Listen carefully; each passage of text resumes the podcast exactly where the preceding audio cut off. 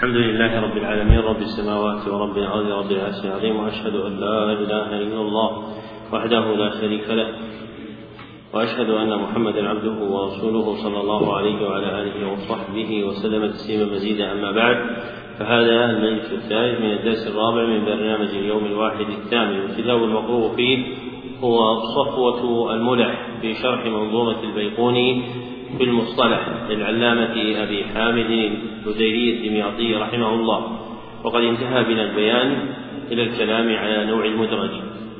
نعم. بسم الله الرحمن الرحيم. الحمد لله رب العالمين وصلى الله وسلم على نبينا محمد وعلى آله وصحبه أجمعين. أما بعد فقال المؤلف رحمه الله تعالى والمدرجات في الحديث ما أتت من بعض ألفاظ الرواة اتصلت والسادس والعشرون من الأقسام المدرجات بفتح الراء في الحديث أي في متنه أو سنده ما أي ألفاظ أتت من بعض ألفاظ الرواة اتصلت بأن لم يكن بين المدرجات وبين الخبر فصل ظاهر بعزوه لقائله بحيث يتوهم أنه من الخبر. وسبب الإدراج إما تفسير غريب في الخبر كخبر النهي عن الشغار أو استنباط مما فهمه منه أحد رواته كما فهم ابن مسعود من خبره الآتي أن الخروج من الصلاة كما يحصل بالسلام يحصل بالفراغ من التشهد فأدرج فيه بعض رواته إن شئت أن تقوم إلى آخره أو غير ذلك. هذا الأول أقسامه ثلاثة. أولها مدرج لاحق لآخر الخبر من أي راو كان صحابي أو غيره. نحو قول ابن مسعود في آخر خبر القاسم بن مخيمرة أن أن علقمة بن قيس عنه في تعليم النبي صلى الله عليه وسلم له التشهد في الصلاة. إذا قلت هذا التشهد فقد قضيت صلاتك. إن شئت أن تقوم فقم وإن شئت أن تقعد فاقعد. فقد وصل ذلك زهير بن معاوية أبو خيثمة. وفصله عبد الرحمن بن وفصله عبد الرحمن بن ثابت من الخبر بقوله قال ابن مسعود بل رواه شبابة بفتح المعجمة وموحدتين خفيفتين. ابن سوار بفتح المهملة وتشديد الواو وهو ثقة.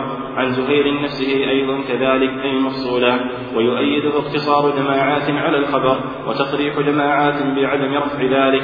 بل قال النووي رحمه الله تعالى اتفق الحفاظ على أنه مدرج انتهى مع أنه لو صح وصله لكان معارضا بخبر. تحليلها التسليم على أن الخطابي جمع بينهما على تقدير وصله بأن قوله قضيت صلاتك أي معظمها ثانيها مدرج في أول الخبر وهو نادر جدا.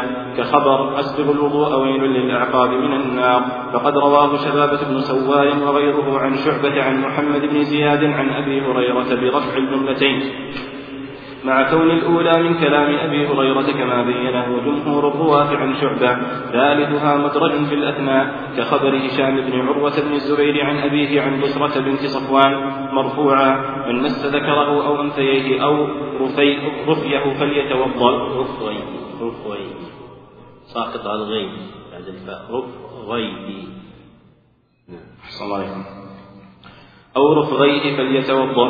فقد رواه عبد الحميد بن جعفر وغيره عن هشام كذلك مع أن الأنثيين والرفغ بضم الراء وفتحها أصل الفخذين إنما هو من قول عروة كما بينه جماعات عن هشام واقتصر كثير من أصحاب هشام على الخبر وإلحاق عروة ذلك بحسب ما فهمه لأن ما قارب الشيء يعطى حكمه. والثاني وهو ما يقع في السند أقسامه ثلاثة أيضا أولها أن يكون عند الراوي مثنان بإسنادين أو طرف من متن بسند غير سنده فيرويهما معا بسند واحد كحديث وائل بن حجر في صفة صلاة النبي صلى الله عليه وسلم الذي رواه زائدة وغيره عن عاصم بن كليب عن أبيه عن وائل عن وائل فإن بعض رواته أدرج في آخره بهذا السند. ثم جئتهم بعد ذلك بزمان فيه برد شديد فرأيت الناس عليهم جل الثياب تحرك أيديهم تحت تحرك أيديهم تحت الثياب. تحرك أيديهم تحت الثياب فإنه لم يتحد سند الجملتين عن وائل بل الذي عند عاصم بهذا السند الجملة الأولى فقط. وأما الثانية فإنما رواها عن عبد الجبار بن وائل. فإنما رواها عن, عن عبد الجبار بن وائل عن بعض أهله عن وائل هكذا فصلهما زهير بن معاوية وغيره ورجحه موسى بن هارون الحمال وقضى على الأول وهو جمعهما بسند واحد بالوهم وصوبه ابن الصلاح ووجه كونه مدرج الإسناد أن الراوي لما روى الجملتين بسند أحدهما كان كأنه أدرج أحد السندين في الآخر حتى ساغ له أن يرتب عليه الجملتين. ثانيهما أن يدرج, أن يدرج الراوي بعض خبر مسند في خبر آخر. مع اختلاف السند فيهما نحو ولا تنافسوا فإنه مدرج في المتن. لا تباغضوا المروي عن مالك عن الزهري عن أنس بلفظ. لا تباغضوا ولا تحاسدوا ولا تدابروا فإن لفظ لا تنافسوا قد أدرجه راوي ابن أبي مريم فيما ذكر ونقله من متن ولا تجسسوا بالجيم أو الحاء. المروي أيضا عن مالك لكن عن أبي الزناد عن, عن الأعرج عن أبي هريرة بلفظ. إياكم والظن فإن الظن أكذب الحديث. ولا تجسسوا ولا تحسسوا ولا تنافسوا. فأدرج ابن أبي مريم ولا تنافسوا في السند الأول حيث رواه عن مالك وصيرهما بإسناد واحد وهو وهم منه كما جزم به الخطيب. وصرح هو وغيره بأنه خالف بذلك جميع الرواة عن مالك. ثالثهما إذا ورد خبر عن جماعة من الرواة وقد خالف بعضهم بعض بزيادة أو نقص في السند. فيجمع بعض من روى عنهم كل الجماعة بسند واحد ويدرج رواية من خالفهم معهم على الاتفاق. كخبر ابن مسعود أنه قال قلت يا رسول الله أي الذنب أعظم؟ قال أن تجعل لله ندا. فإن واصل بن حيان رواه عن شقيق عن ابن مسعود وأسقط عمرو بن شرح شرحبيل من بينهما وزاده الأعمش ومنصور بن المعتمر فروياه عن شقيق عن عمرو عن ابن مسعود. فلما رواه الثوري عنهما وعن واصل صارت رواية واصل هذه مدرجة على روايتهما وقد فصل أحد الإسنادين عن الآخر يحيى بن سعيد القطان لكن روى عن واصل أيضا أنه أثبت عمرا كالأعمش.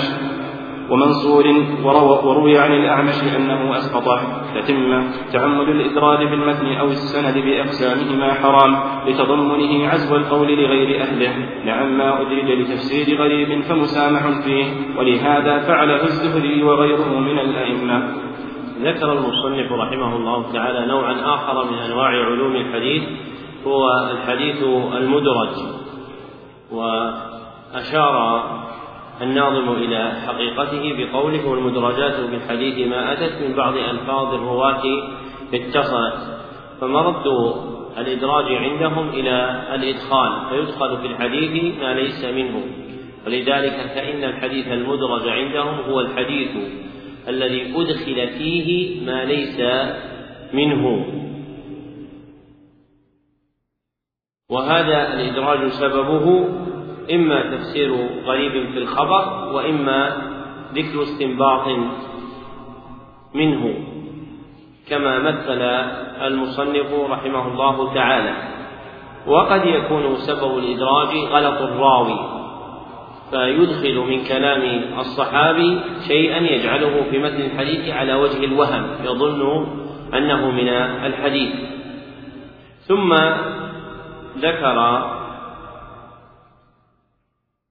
المصنف رحمه الله تعالى أقسام الإدراج بحسب موضعه فقسمه إلى ثلاثة أقسام فأولها مدرج الأول وثانيها مدرج الآخر وثالثها مدرج الأثناء فإذا وقع الإدخال في أول الحديث كان مدرج الأول وإذا وقع في آخره كان مدرج الآخر وإذا وقع, وقع بين ذلك سمي مدرج الأثناء.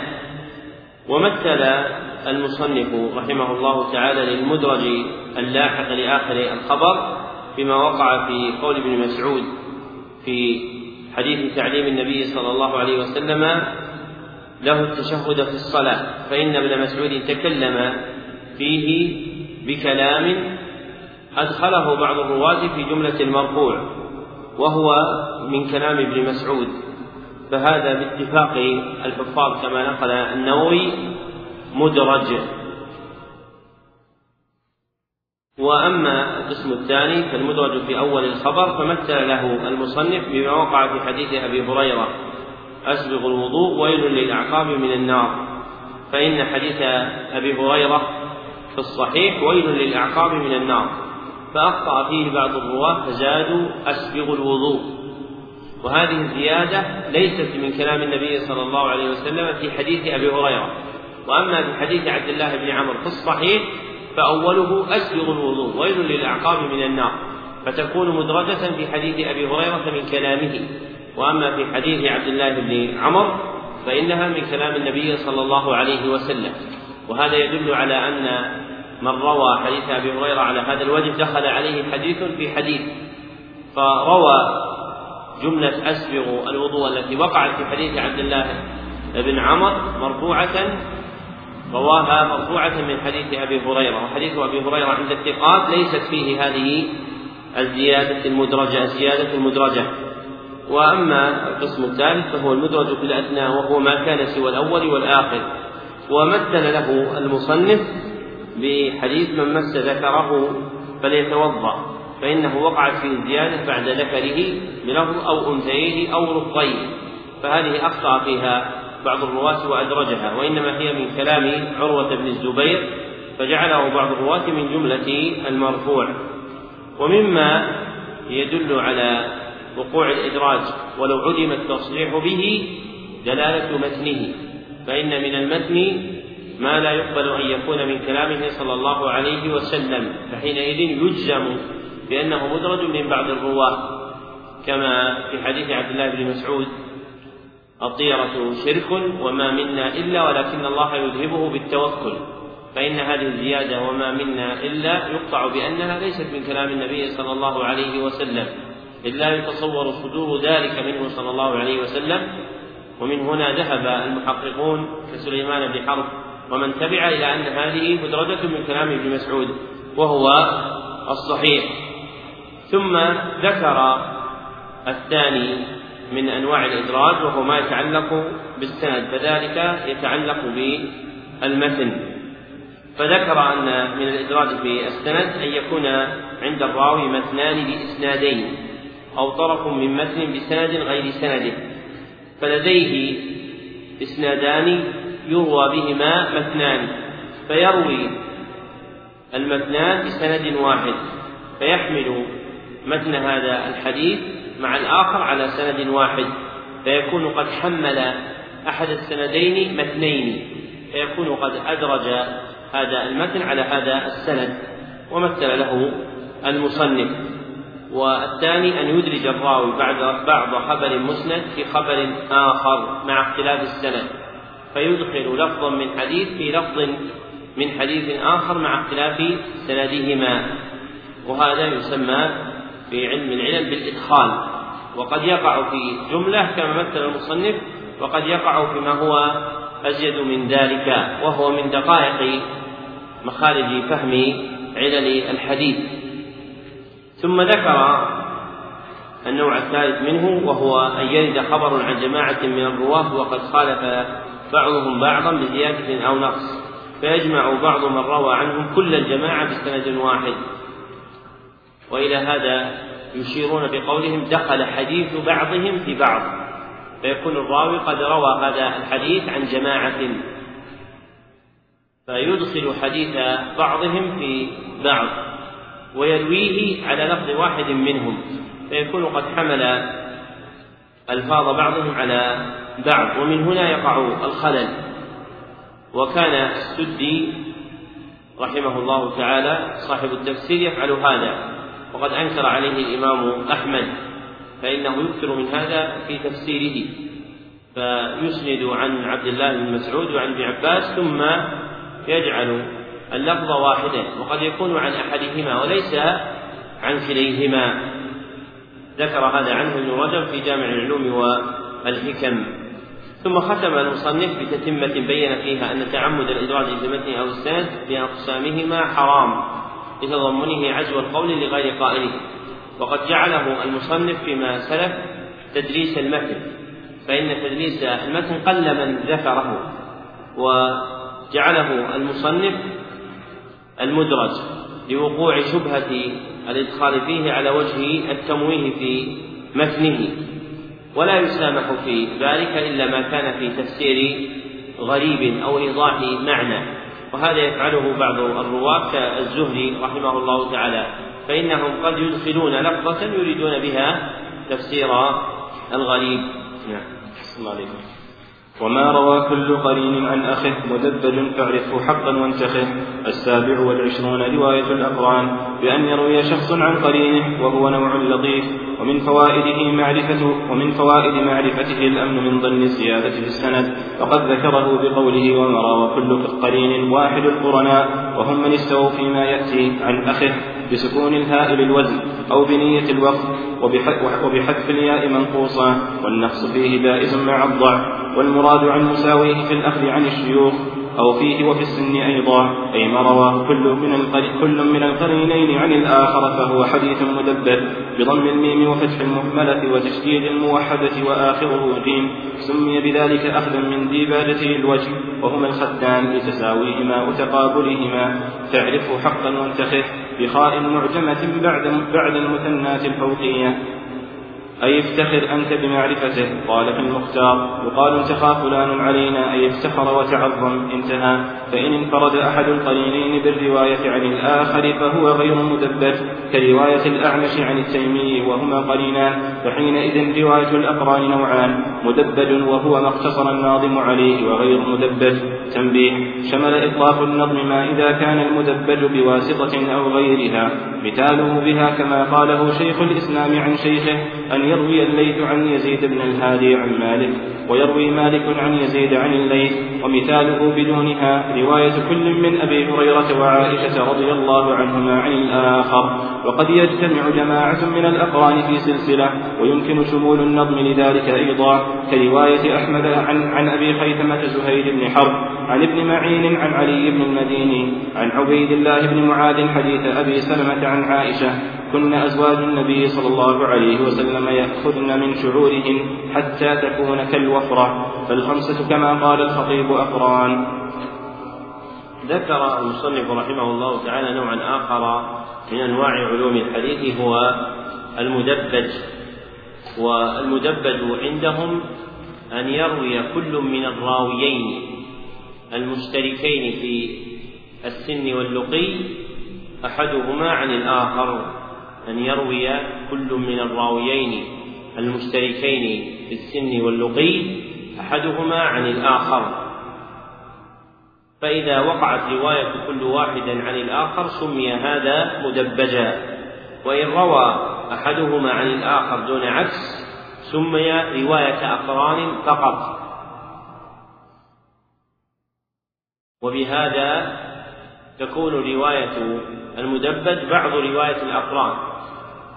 فرواية الأقران نوعان اثنان. الأول أن يروي كل قرين عن صاحبه. ويسمى المدبج. والثاني رواية أقران يروي فيها أحدهما عن الآخر دون العكس. فيسمى رواية أقران فقط ولا يسمى مدبجا والتدبيج مأخوذ من ديباجتي الوجه وهما الخدان فإنهما في الوجه متساويان متقابلان. وقد أمر الناظم أن يعرفه الطالب وأن ينتخيه. والمقصود بقوله وانتخه أن يعتني ويفتخر بمعرفته. وقد صنف أبو الشيخ الأصبهاني كتابا سماه الأقران. خرج فيه حديث من روى عن قرينه من المحدثين. وقد تتسلسل رواية الأقران واحدا عن واحد واحدا عن واحد واحد عن واحد. كالمثال الذي ذكره المصنف.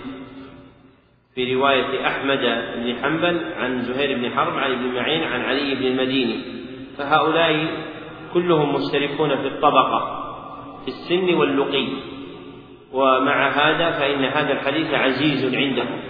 فإن ابن معين إنما رواه عن علي بن المديني. وزهير أخذه عن ابن معين وأحمد أخذه عن زهير. وهذا الحديث هو الحديث المسلسل بالحفاظ. إن هؤلاء حفاظ. ثم بعدهم حرص المحدثون على بقاء تسلسله وسمي بالمسلسل بالحفاظ. نعم.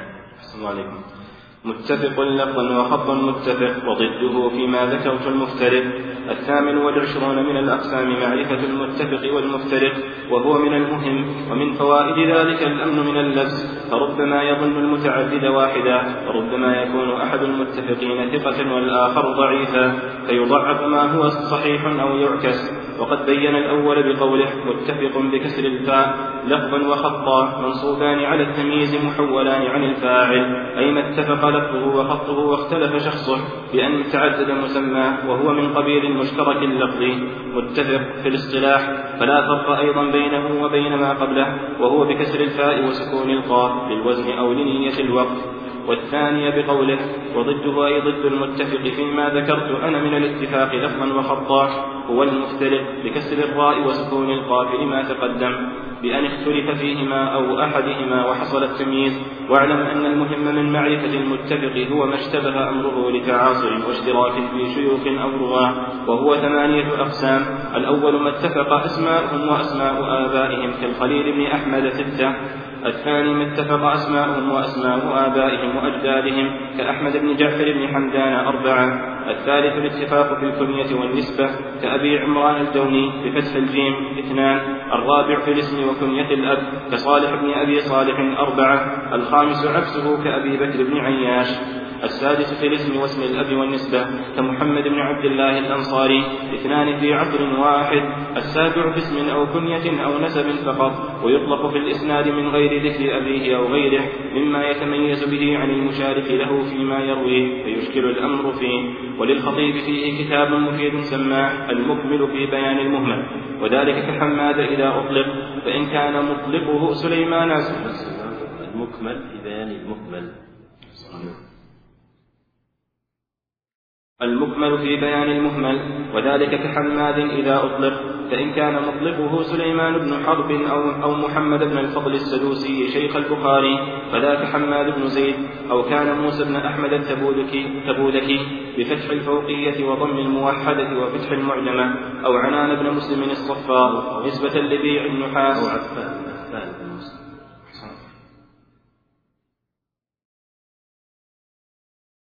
أو عفان بن مسلم الصفار نسبة لبيع النحاس أو حجاد بن منهال أو هدبة بن خالد فذاك حماد بن سلمة الثامن الاتفاق في لفظ النسبة ويحصل الافتراق فيه بأن ما نسب إليه أحدهما غير ما نسب إليه الآخر ولأبي الفضل محمد بن طاهر المقدسي فيه تصنيف حسن وذلك كلفظ الحنفي حيث يكون المنسوب إليه قبيلة وهو ابن حنيفة منهم أبو بكر عبد الكبير وأبو علي عبيد الله بن وأبو علي عبيد الله بن عبد الحميد الحنفي روى الشيخان أو يكون المنسوب إليه مذهب أبي حنيفة رضي الله عنه أو المنسوب لهذا والمنسوب لهذا كثير وأنت فيه مخير بأن تقول حنفي حنفي بلا ياء قبل الفاء أو بالياء قبلها لتكون مميزة له عن المنسوب للقبيلة والله أعلم.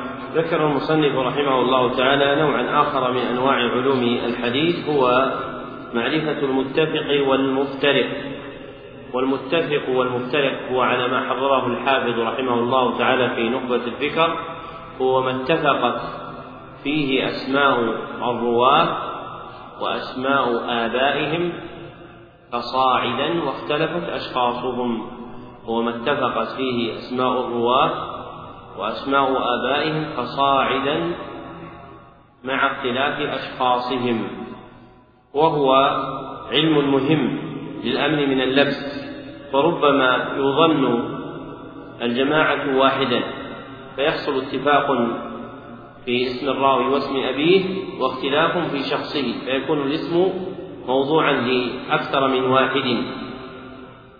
وقد ذكر الشارح رحمه الله تعالى أن المفترق ضده. فيكون المفترق ضده باعتبار الأشخاص لا باعتبار عكسه في الأسماء فإن الضدية هنا في الافتراق المقصود أن تفترق الأشخاص التي هي الذوات. فمثلا في الأقسام التي ذكرها الخليل بن أحمد سمي به ستة. فالاتفاق يكون في الاسم واسم الأب والاختلاف يكون في الذوات فهناك الخليل بن أحمد وهناك الخليل بن أحمد وهناك الخليل بن أحمد إلى تمام الستة. ثم المهم من معرفة المتفق هو ما اشتبه أمره لتعاصر واشتراك في شيوخ الرواة شيوخ أو رواة وهذا هو أهمه وإنما يحتاج إليه في مثل هذا. أما أما مع بعد العهد فهذا يتبين. فمثلا إذا قال ابن حجر أخبرنا أبو هريرة فهل المراد هو أبو هريرة الصحابي أم شيخ له؟ كنيته أبو هريرة. ما الجواب؟ شيخ له لأنه لا يحتاج لأن ابن حجر توفي في القرن التاسع فشيخه إنما هو أبو هريرة عبد الرحمن ابن الذهبي ولد الحافظ الذهبي رحمه الله تعالى. وهو سماه عبد الرحمن وكناه أبا هريرة ليكون حافظا فكان حافظا رحمه الله تعالى. والمتفق والمختلف ثمانية أقسام باعتبار ما يقع فيه الاتفاق. فالأول ما اتفق أسماؤهم وأسماء آبائهم والثاني ما اتفق أسماؤهم وأسماء آبائهم وأجدادهم وهذا يزيد على الأول شيئا. والثالث الاتفاق في الكنية والنسبة كأبي عمران الجوني. فاتفقا في كنيتهما ونسبتهما. والرابع أن يكون الاتفاق في الاسم وكنية الأب كصالح بن أبي صالح أربعة. والخامس عكسه أي في الكنية وفي اسم الأب أن يحصل الاتفاق في الكنية واسم الأب. وقد أشار المحقق إلى أنه في نسخة زيادة ثلاثة. وكان ينبغي إثباتها لأن هذا هو معنى الاتفاق والافتراق وهي معروفة في كتب مصطلح الحديث. والسادس أن يكون الاتفاق في الاسم واسم الأب والنسبة كمحمد بن عبد الله الأنصاري اثنان في عصر في عصر واحد. والسابع أن يكون الاتفاق في اسم أو كنية أو نسب فقط ويطلق في الإسناد من غير ذكر أبي فيتفقان في اسمهما أو في كنيتهما أو في نسبها أو في نسبهما. مثل سفيان وسفيان فهما قد اتفقا في اسمهما أو حماد وحماد فهما قد اتفقا في اسمهما وهذا هو الذي يقال فيه المهمل فالمهمل هو الراوي الذي يشاركه غيره في طبقته ولا يتميز إلا بمعرفة الرواة عنه. كحماد وحماد وسفيان وسفيان. فذكر هنا مما ينفع في معرفة الحمادين أن حماد إذا أطلق أن حمادا إذا أطلق وكان مطلقه سليمان بن حرب أو محمد بن الفضل السدوسي أبو النعمان عالم شيخ البخاري فهو حماد بن زيد. وإذا كان حماد قد أطلق في سند وكان الراوي عنه موسى بن إسماعيل كما عند أبي داود يقول حدثنا موسى بن إسماعيل عن حماد أو كان الراوي عنه عفان بن مسلم أو حجاج بن منهال أو هدبة بن خالد فهو حماد بن سلمة. وسبق أن ذكرت لكم أن الذهبي رحمه الله تعالى ذكر كلاما نافعا في معرفة الرواة المهملين في ترجمة حماد بن سلمة في كتاب سير أعلام النبلاء. ولشيخنا محمد بن عبد الله الصومالي رحمه الله تعالى عناية فائقة في هذا ولم يكن أحد من أهل العصر يشاركه في معرفة قواعد التمييز وله كلام كثير في ذلك إلا أنه ضيعه أصحابه ولم ينهض منهم ناهض بخدمته سوى جزء يسير طبع من قواعده التي كررها على رجال البخاري باسم القواعد المفيدة في معرفة رجال البخاري وهو مطبوع. وله كلام كثير كتبه عنه بعض تلاميذه في شرحه على البخاري وفي شرحه على مسلم وفي شرحه على أبي داود وهو شيخ الشيخ مقبل بن هادي الوادعي رحمه الله. فبه تخرج في الحديث. الثامن الاتفاق في لفظ النسبة ويحصل الافتراق فيه بأن ما نسب إليه أحدهما غير ما نسب إليه الآخر. فيتفقان في النسبة ويختلفان في موجبها كالحنفي. فإنه ينسب إلى قبيلة وينسب إلى مذهب كما ذكر المصنف رحمه الله تعالى. نعم. عليكم. مؤتلف متفق الخط فقط وضده مختلف فاخشى الغلط. التاسع والعشرون من الأقسام معرفة المؤتلف والمختلف من الأسماء والألقاب والأنساب ونحوها. وهو نوع مهم ينبغي لطالب الحديث أن يعتني بمعرفته ليسلم من التصحيف وقد بينه بقوله مؤتلف في اصطلاحهم هو متفق الخط فقط دون اللفظ نحو سلام بتشديد اللام وهو الأكثر وسلام بتخفيفها كعبد الله بن سلام الصحابي رضي الله عنه ونحو عسل بكسر أوله وسكون ثانية وهو كثير وعسل بفتحهما وليس منه إلا ابن ذكوان البصري ونحو سفر بسفر بإسكان الفاء ونحو سفر بإسكان الفاء وسفر بفتحها وغير ذلك. وهذا الفن لا يدخله القياس ولا قبله ولا بعده شيء يدل عليه. والتصانيف فيه كثيرة وأكمله بالنسبة لما قبله كتاب الإكمال للأمير أبي نصر بن ماكولا. وضده أي ضد المؤتلف المتقدم نوع نوع مختلف. بالفاء آخرة وهو الذي لم يتفق في الخط. إذا عرفت حصول الاتفاق فيما تقدم فاخشى الغلط أي فاحذر الوقوع في التصحيح.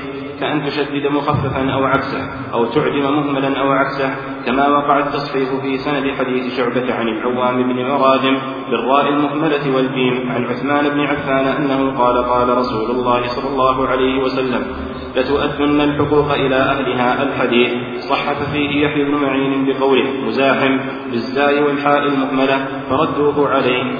فائدة كما يقع التصحيح في سند الحديث يقع أيضا في متنه كما وقع لابن لهيعة فيما رواه عن كتاب موسى فيما رواه عن كتاب موسى بن عقبة إليه بإسناده عن زيد بن ثابت أن رسول الله صلى الله عليه وسلم احتجم في المسجد وإنما هو احتجر في المسجد بخص أو حصير حجرة يصلي فيها فصحفه ابن لهيعة لكونه أخذه من كتاب بغير سماع تنبيه لم يتعرض الناظم لمختلف الناظم ذكر المصنف رحمه الله تعالى هنا نوعا آخر من أنواع علوم الحديث هو المؤتلف والمختلف. والمؤتلف والمختلف هو ما اتفقت فيه الأسماء خطا واختلفت فيه نطقا. فتكون صورة الكلمة واحدة وأما في النطق فإنها تختلف. كاسم سلام وسلام. فإنها مشتركة في الصورة فهي مركبة من السين واللام والألف والميم. وأما في النطق فإن أحدهما يشدد فيقال سلام والآخر يخفف فيقال سلام. وكل ما في الرواة فهو بالتشديد إلا عبد الله بن سلام الصحابي رضي الله عنه.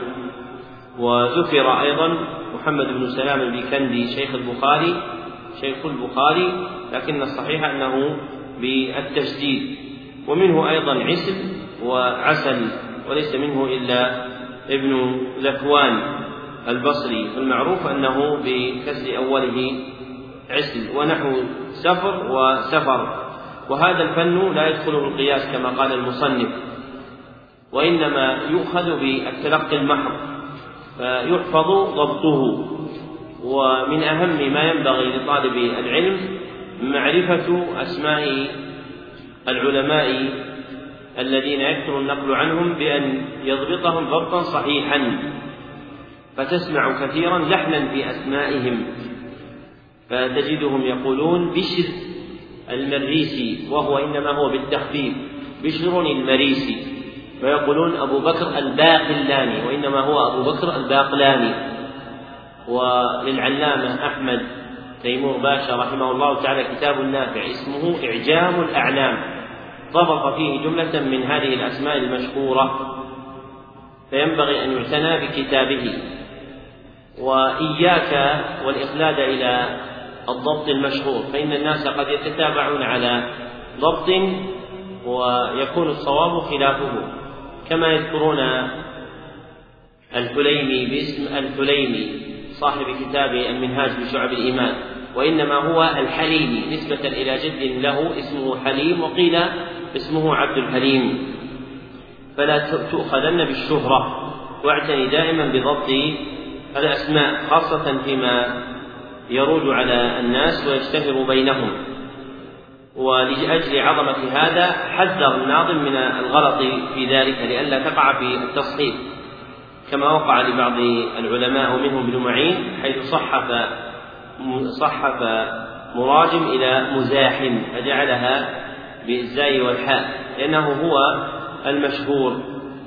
ثم ذكر المصنف فائدة أنه كما يقع التصحيح في سند الحديث يقع أيضا في متنه كما وقع لأبي هريرة روى حديث زيد بن ثابت أن رسول الله صلى الله عليه وسلم احتجم في المسجد وإنما هو احتجر في المسجد فصحفه وقلب الراء ميما. نعم.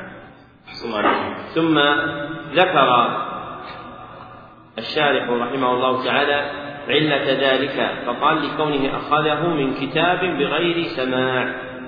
وهذا مما يبين لك أن من اكتفى بالكتب وقع في العقب وأن العلم إنما يؤخذ بالسماع والتلقي. نعم. صلى عليكم تنبيه لم يتعرض الناظم لمختلف الحديث في المعنى ومعرفته من أهم الأنواع وأول من تكلم فيه الإمام الشافعي رضي الله عنه في كتابه اختلاف الحديث من كتاب الأم لكنه لم يقصد استيعابه ثم صنف فيه أبو محمد بن قتيبة ومحمد بن جرير الطبري وكذا الطحاوي وغيرهم من الأئمة الجامعين بين الفقه والحديث وهو ما إذا كان بين حديثين تناف ظاهر كحديث لا عدوى ولا طيرة مع حديث لا يورد بكسر الراء ممرضا على مصح وحديث فر من الملزوم فرارك من الأسد.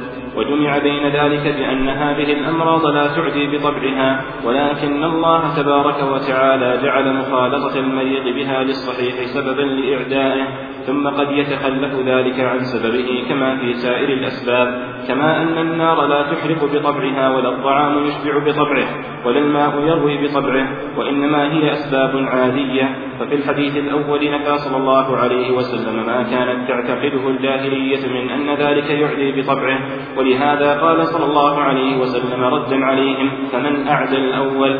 أي إن الله عز وجل هو الذي ابتدأه في الثاني كما ابتدأه في الأول.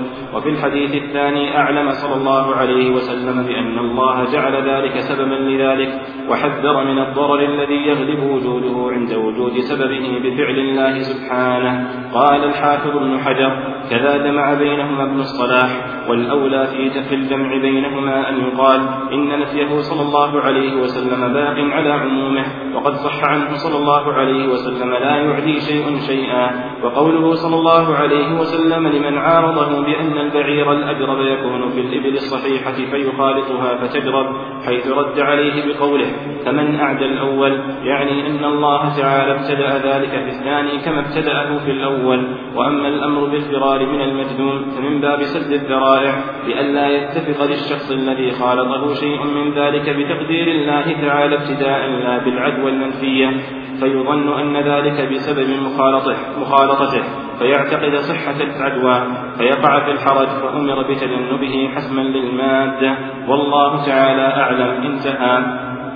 فإذا لم يمكن الجمع بين الحديثين المتنافيين فإن ظهر أن أحدهما ناسخ للآخر عمل بالناسخ وإلا فإن رجح أحدهما بوجه من وجوه الترجيحات المتعلقة بالمتن أو بإسناده ككون أحدهما سماعا أو عرضا والآخر كتابة أو وجادة أو مناولة وسيأتي بيان ذلك إن شاء الله تعالى في الخاتمة. وككثرة الرواة أو صفاتهم فيعمل بعد النظر في المرجحات بالأرجح منهما وإن لم يظهر مرجح فيوقف عن العمل بشيء منهما حتى يظهر الأرجح. ذكر المصنف رحمه الله تعالى تتمة بذكر نوع من علوم الحديث ألحقه بهذا النوع المتقدم وكأن المناسبة بينهم أنه لما ذكر أن التصحيف كما يقع في السند يقع في المتن أراد أن ينبه إلى أن التصحيف قد يقع في المعنى.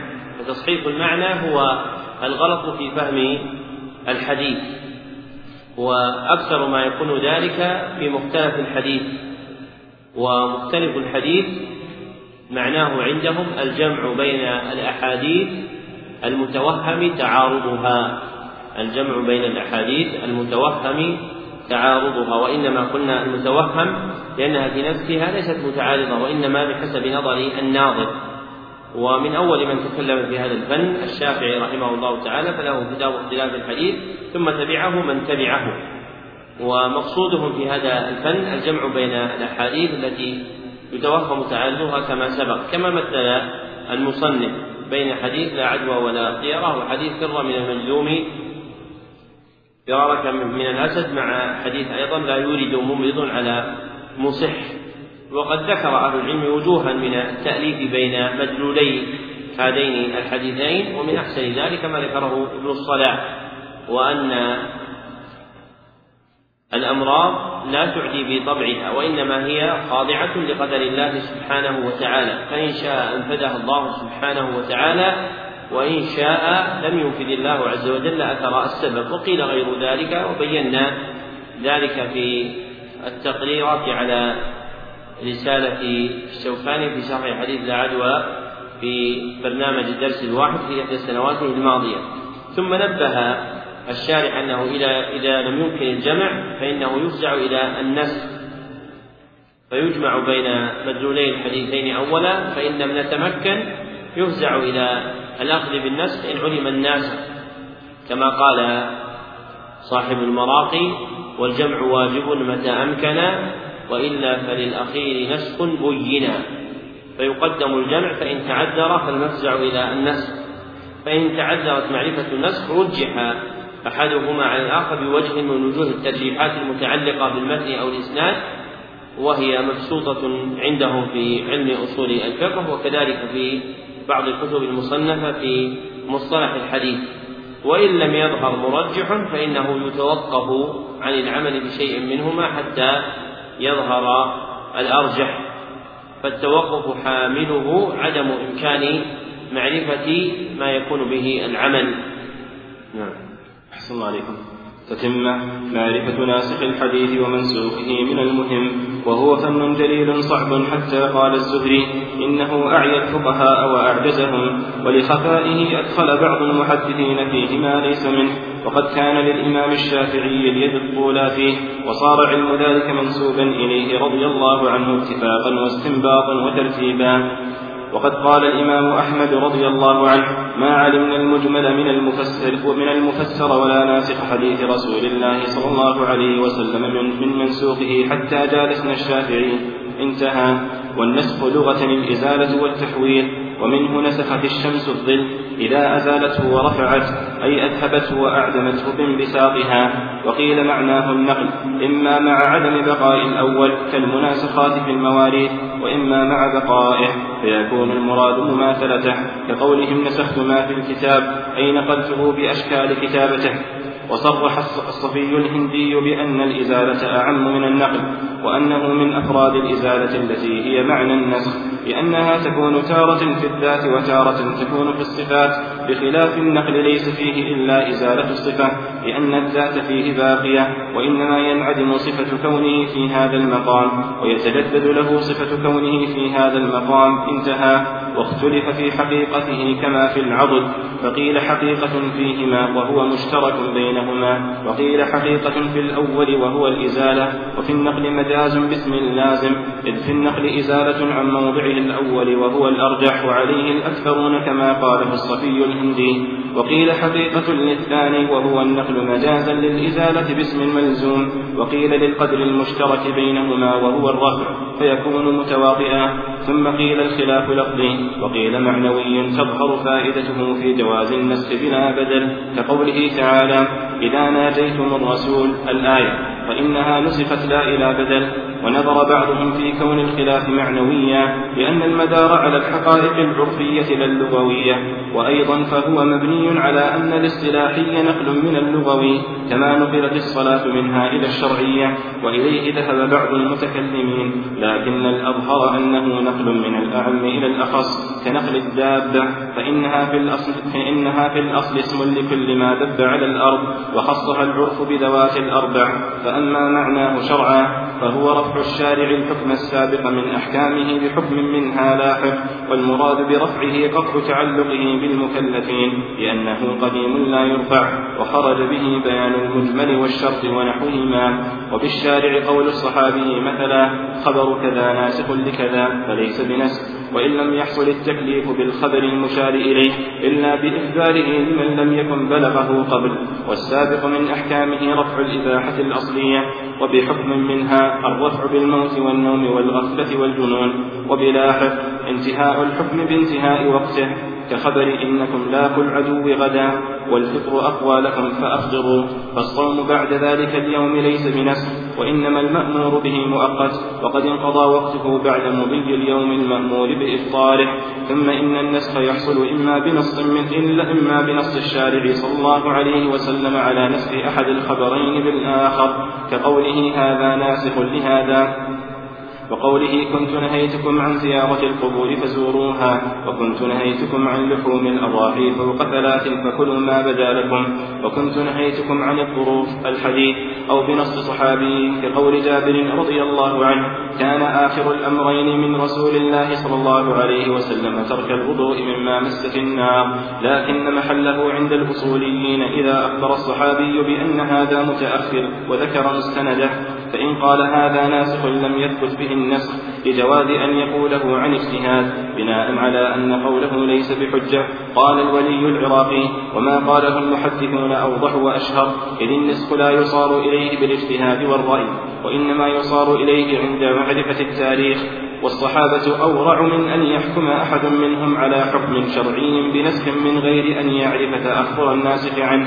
وفي كلام الشافعي رضي الله تعالى عنه ما يوافق المحدثين. انتهى. أو بأن عرف تأخر تاريخ أحد الخبرين على الآخر وتعذر الجمع بينهما أو بالإجماع على ترك العمل بمضمون الخبر. كحديث القتل لشارب الخمر في المرة الرابعة رواه معاوية وجابر وأبو هريرة وغيرهم فإن الترمذي حكى الإجماع على ترك العمل به وقال الإمام النووي والقول بالقتل قول باطل مخالف لإجماع الصحابة فمن بعدهم.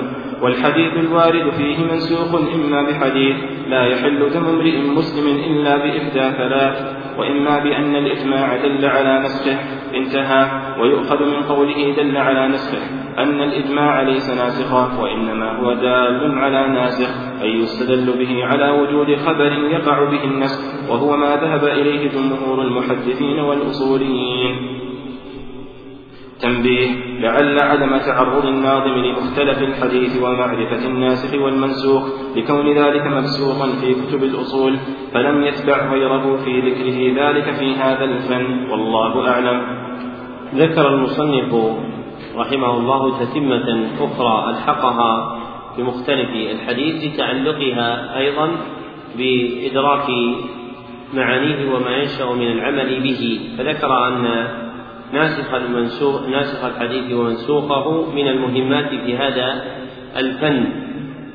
وكان للشافعي رحمه الله تعالى عناية عظمى به. ثم اعتنى به المحدثون بعده وصنفوا في ناسخ الحديث ومنسوخه.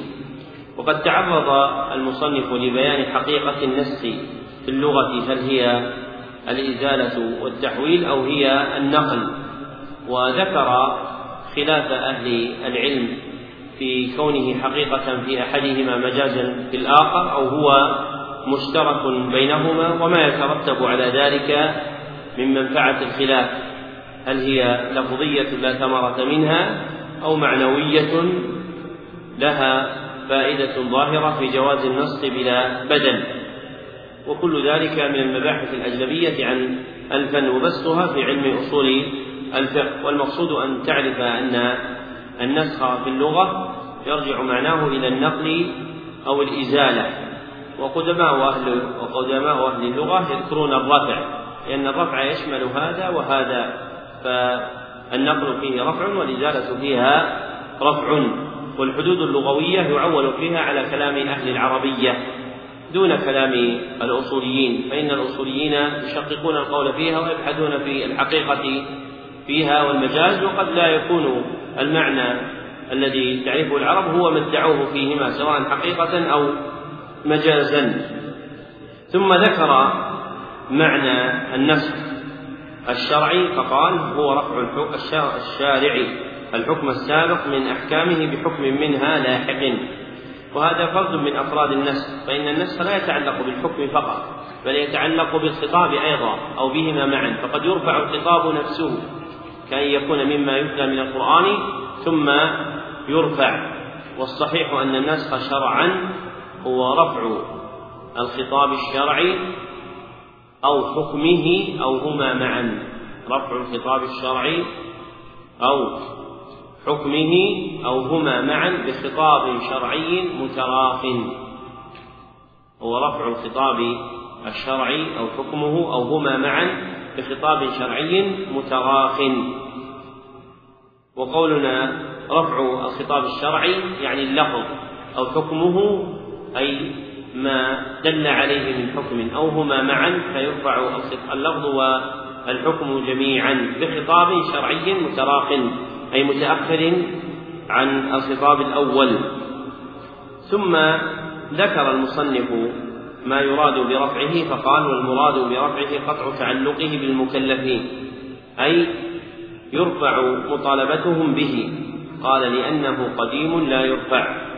وهذا على مذهب الأشاعرة الذين يقولون إن كلام الله معنى قائم بذات الله ولا يكون بحرف ولا صوت فهو شيء واحد. فحينئذ هو قديم لا يرفع. وإنما معنى الرفع قطع تعلقه بالمكلفين. وعقيدة أهل السنة والجماعة أن الله سبحانه وتعالى متكلم بحرف وصوت كما دلت على ذلك الأدلة الشرعية. ثم قال وبالشارع قول الصحابي فإنه خبر عن النسخ وخبر الصحابي ليس بنفسه ناسخا ولكنه ينقل الخبر عن المبلغ صلى الله عليه وسلم فهو يخبر عن حال النبي صلى الله عليه وسلم بأنه كان أولا كذا وكذا ثم صار كذا وكذا. فالذي وقع به النسخ هو أمره صلى الله عليه وسلم قولا أو فعلا مما أخبر عنه الصحابي. واسم الشارع يختص بالله سبحانه وتعالى على وجه الخبر. ولا يقال في غيره لأن التشريع حق لله سبحانه وتعالى. ولهذا لم يكن في كلام الصحابة ولا التابعين ولا أتباع التابعين أن قالوا شرع رسول الله صلى الله عليه وسلم وإنما قالوا فرض رسول الله صلى الله عليه وسلم وسن رسول الله صلى الله عليه وسلم. وإذا نظرت في القرآن وجدت أن الله سبحانه وتعالى لم يذكر الشرع إلا له. وأما الأنبياء والرسل فهم مبلغون لشرع الله سبحانه وتعالى. وفي ذلك قلت الشرع حق الله دون رسوله. بالنص أثبت لا بقول فلان. أو ما رأيت الله حين أشاده ما جاء في الآيات ذكر الثاني وجميع صحب محمد لم يلفظوا شرع الرسول وشاهد برهان ويعرف النسخ ثم ذكر رحمه الله تعالى بعض ما يخرج من التعريف فقال ويخرج بالسابق من أحكامه رفع الإباحة الأصلية. رفع الأحكام رفع الإباحة الأصلية لا يسمى نسخا. ويخرج بقوله بحكم منها الرفع بالموت والنوم والغفلة والجنون فلا يسمى نسخا. وبلاحق انتهاء الحكم يخرج انتهاء الحكم بانتهاء وقته. كخبر إنكم لاقوا العدو غدا والفطر أقوى لكم فأفطروا. فالصوم بعد ذلك اليوم ليس بنقص وإنما لأنه انتهى وقت الأمر.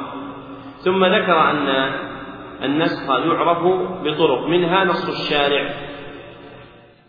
ومراده بنص الشارع النبي صلى الله عليه وسلم. والشارع ليس اسما له صلى الله عليه وسلم وإنما يقال بنص المبلغ صلى الله عليه وسلم.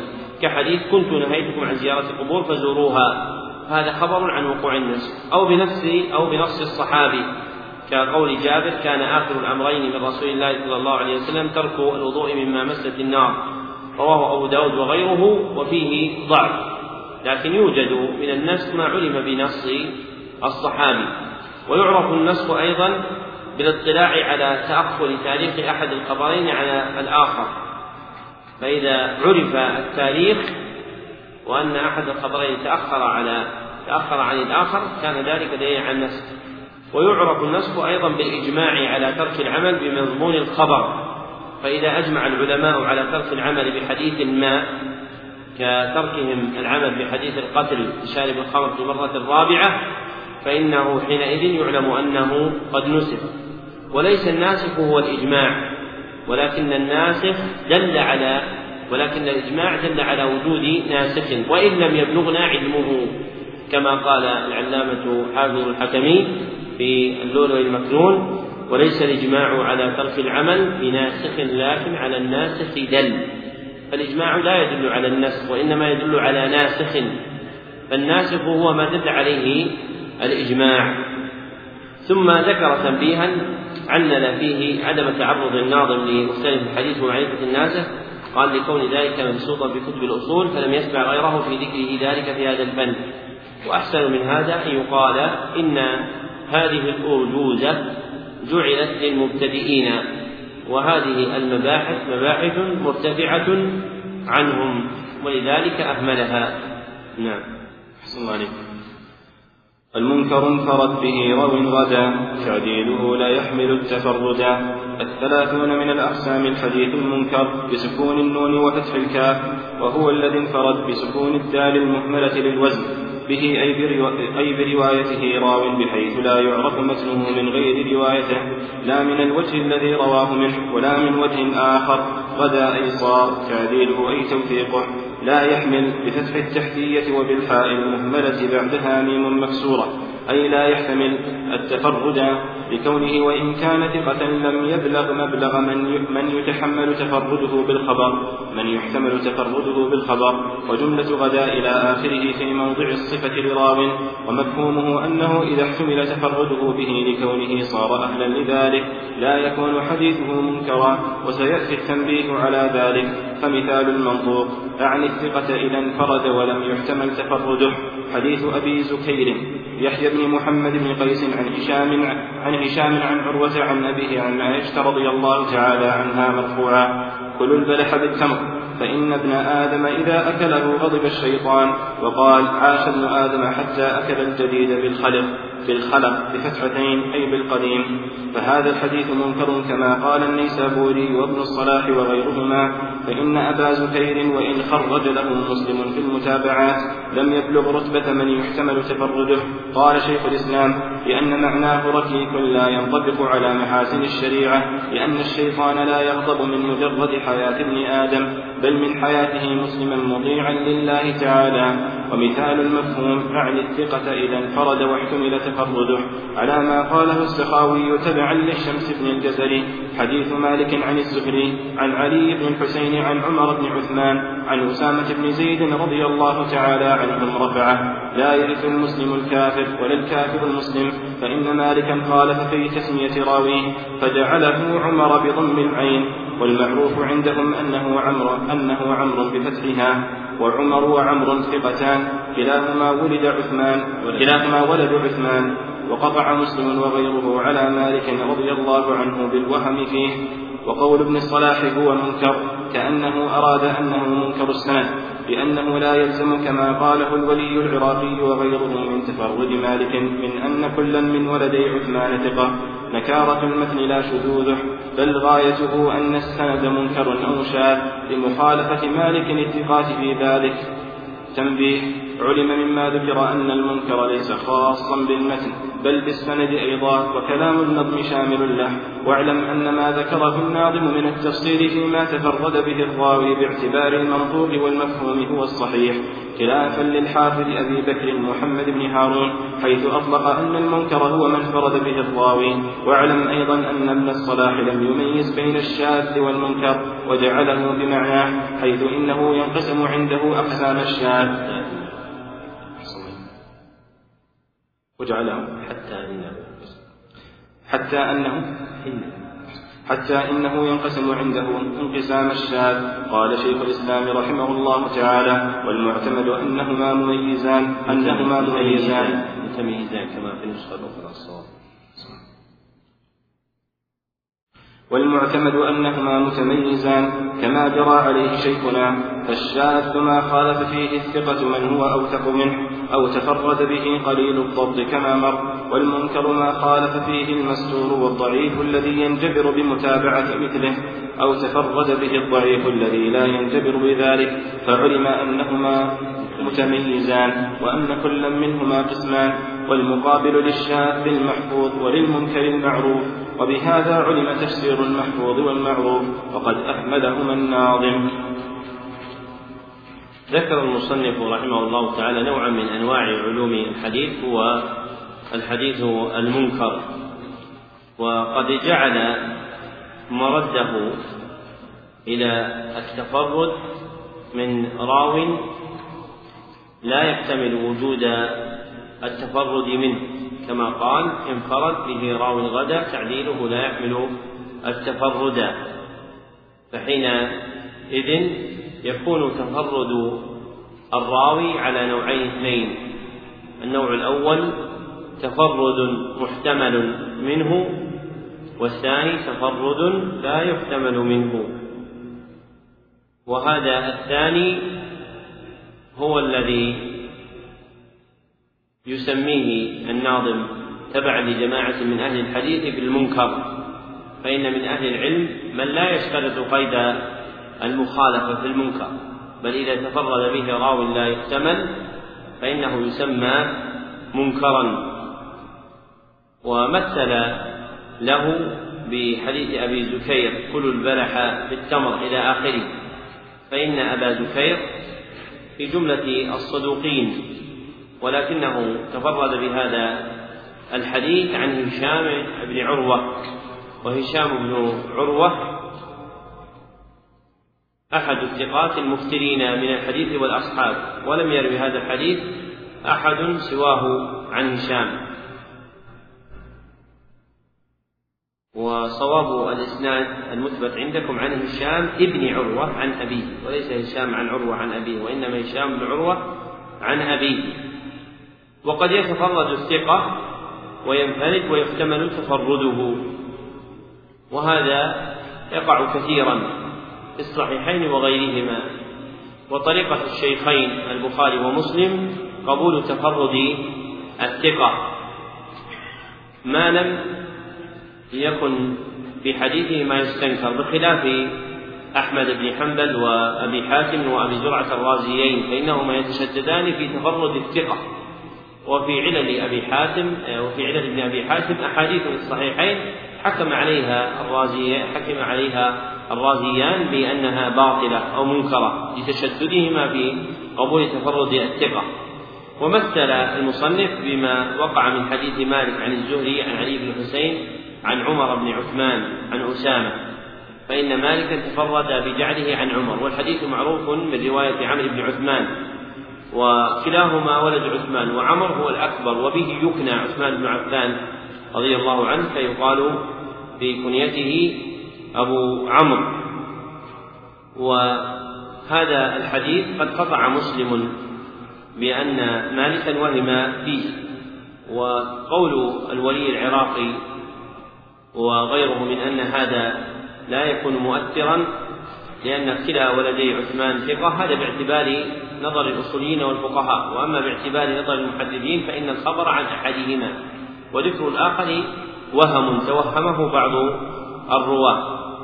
ثم ذكر أن من إطلاقات المنكر عند بعض المحدثين أنه من انفرد به الراوي مطلقا دون كونه ممن يحتمل أو لا يحتمل كما ينقل عن أبي بكر البرديجي محمد بن هارون رحمه الله تعالى فإنه ربما أطلق النكرة على مجرد الانفراد.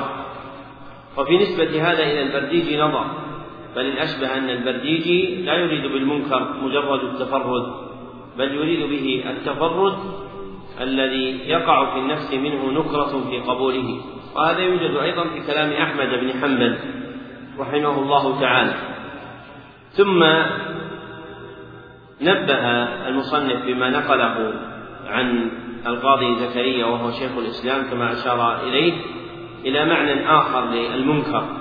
وهو الذي يشترط فيه وجود المخالفة وهو الذي ذكره الحافظ ابن حجر رحمه الله تعالى في نخبته وهو ما خالف فيه الراوي غير الثقة من هو فوقه من الصدوقين والثقات. فإذا كان المخالف للثقة والصدوق راو ضعيف فإن حديثه يسمى منكرا ومقابله يسمى معروفا. نعم. متروكه ما واحد به انفرد وأجمعوا لضعفه فهو كرد. الحادي والثلاثون من الأقسام معرفة المتروك وهو في اللغة الساقط واصطلاحا ما ذكره بقوله متروكه أي الحديث ما راو واحد به أي بروايته انفرد أي توحد لعدم موافقة غيره له من أهل الحديث وأجمعوا لضعفه أي أجمع أهل الحديث على ضعف راويه واتهامه بالكذب فهو أي المتروك كرد. الكاف زائدة للوزن. أي أي فهو رد أي مردود. لضعف راويه فهو من جملة ما دخل تحت الضعيف. ذكر المصنف نوعا آخر من أنواع علوم الحديث هو المتروك. جعل حده عنده من انفرد به راو مجمع على ضعفه. فالمتروك على هذا المعنى هو الحديث الذي انفرد به راو مجمع على ضعفه. وعلى ما قرره الحافظ ابن حجر فإن المتروك هو حديث الراوي المتهم بالكذب فإذا وجد راو قد اتهم بالكذب فيسمى حديثه متروكا. وهذا اصطلاح آخر للمتروك. غير اصطلاح غير الاصطلاح الذي ذكره المصنف. نعم. أحسن الله عليكم. والكذب المختلق الموضوع على النبي فذاك والكذب المختلق المصنوع. لا الموضوع على نسخته هو وشرحه هو الموضوع. والكذب البيقونية متعبة في ما هو أجد من ذلك. البيقوني لا تعرف ترجمته وسيأتي موضع هنا ذكر ذلك.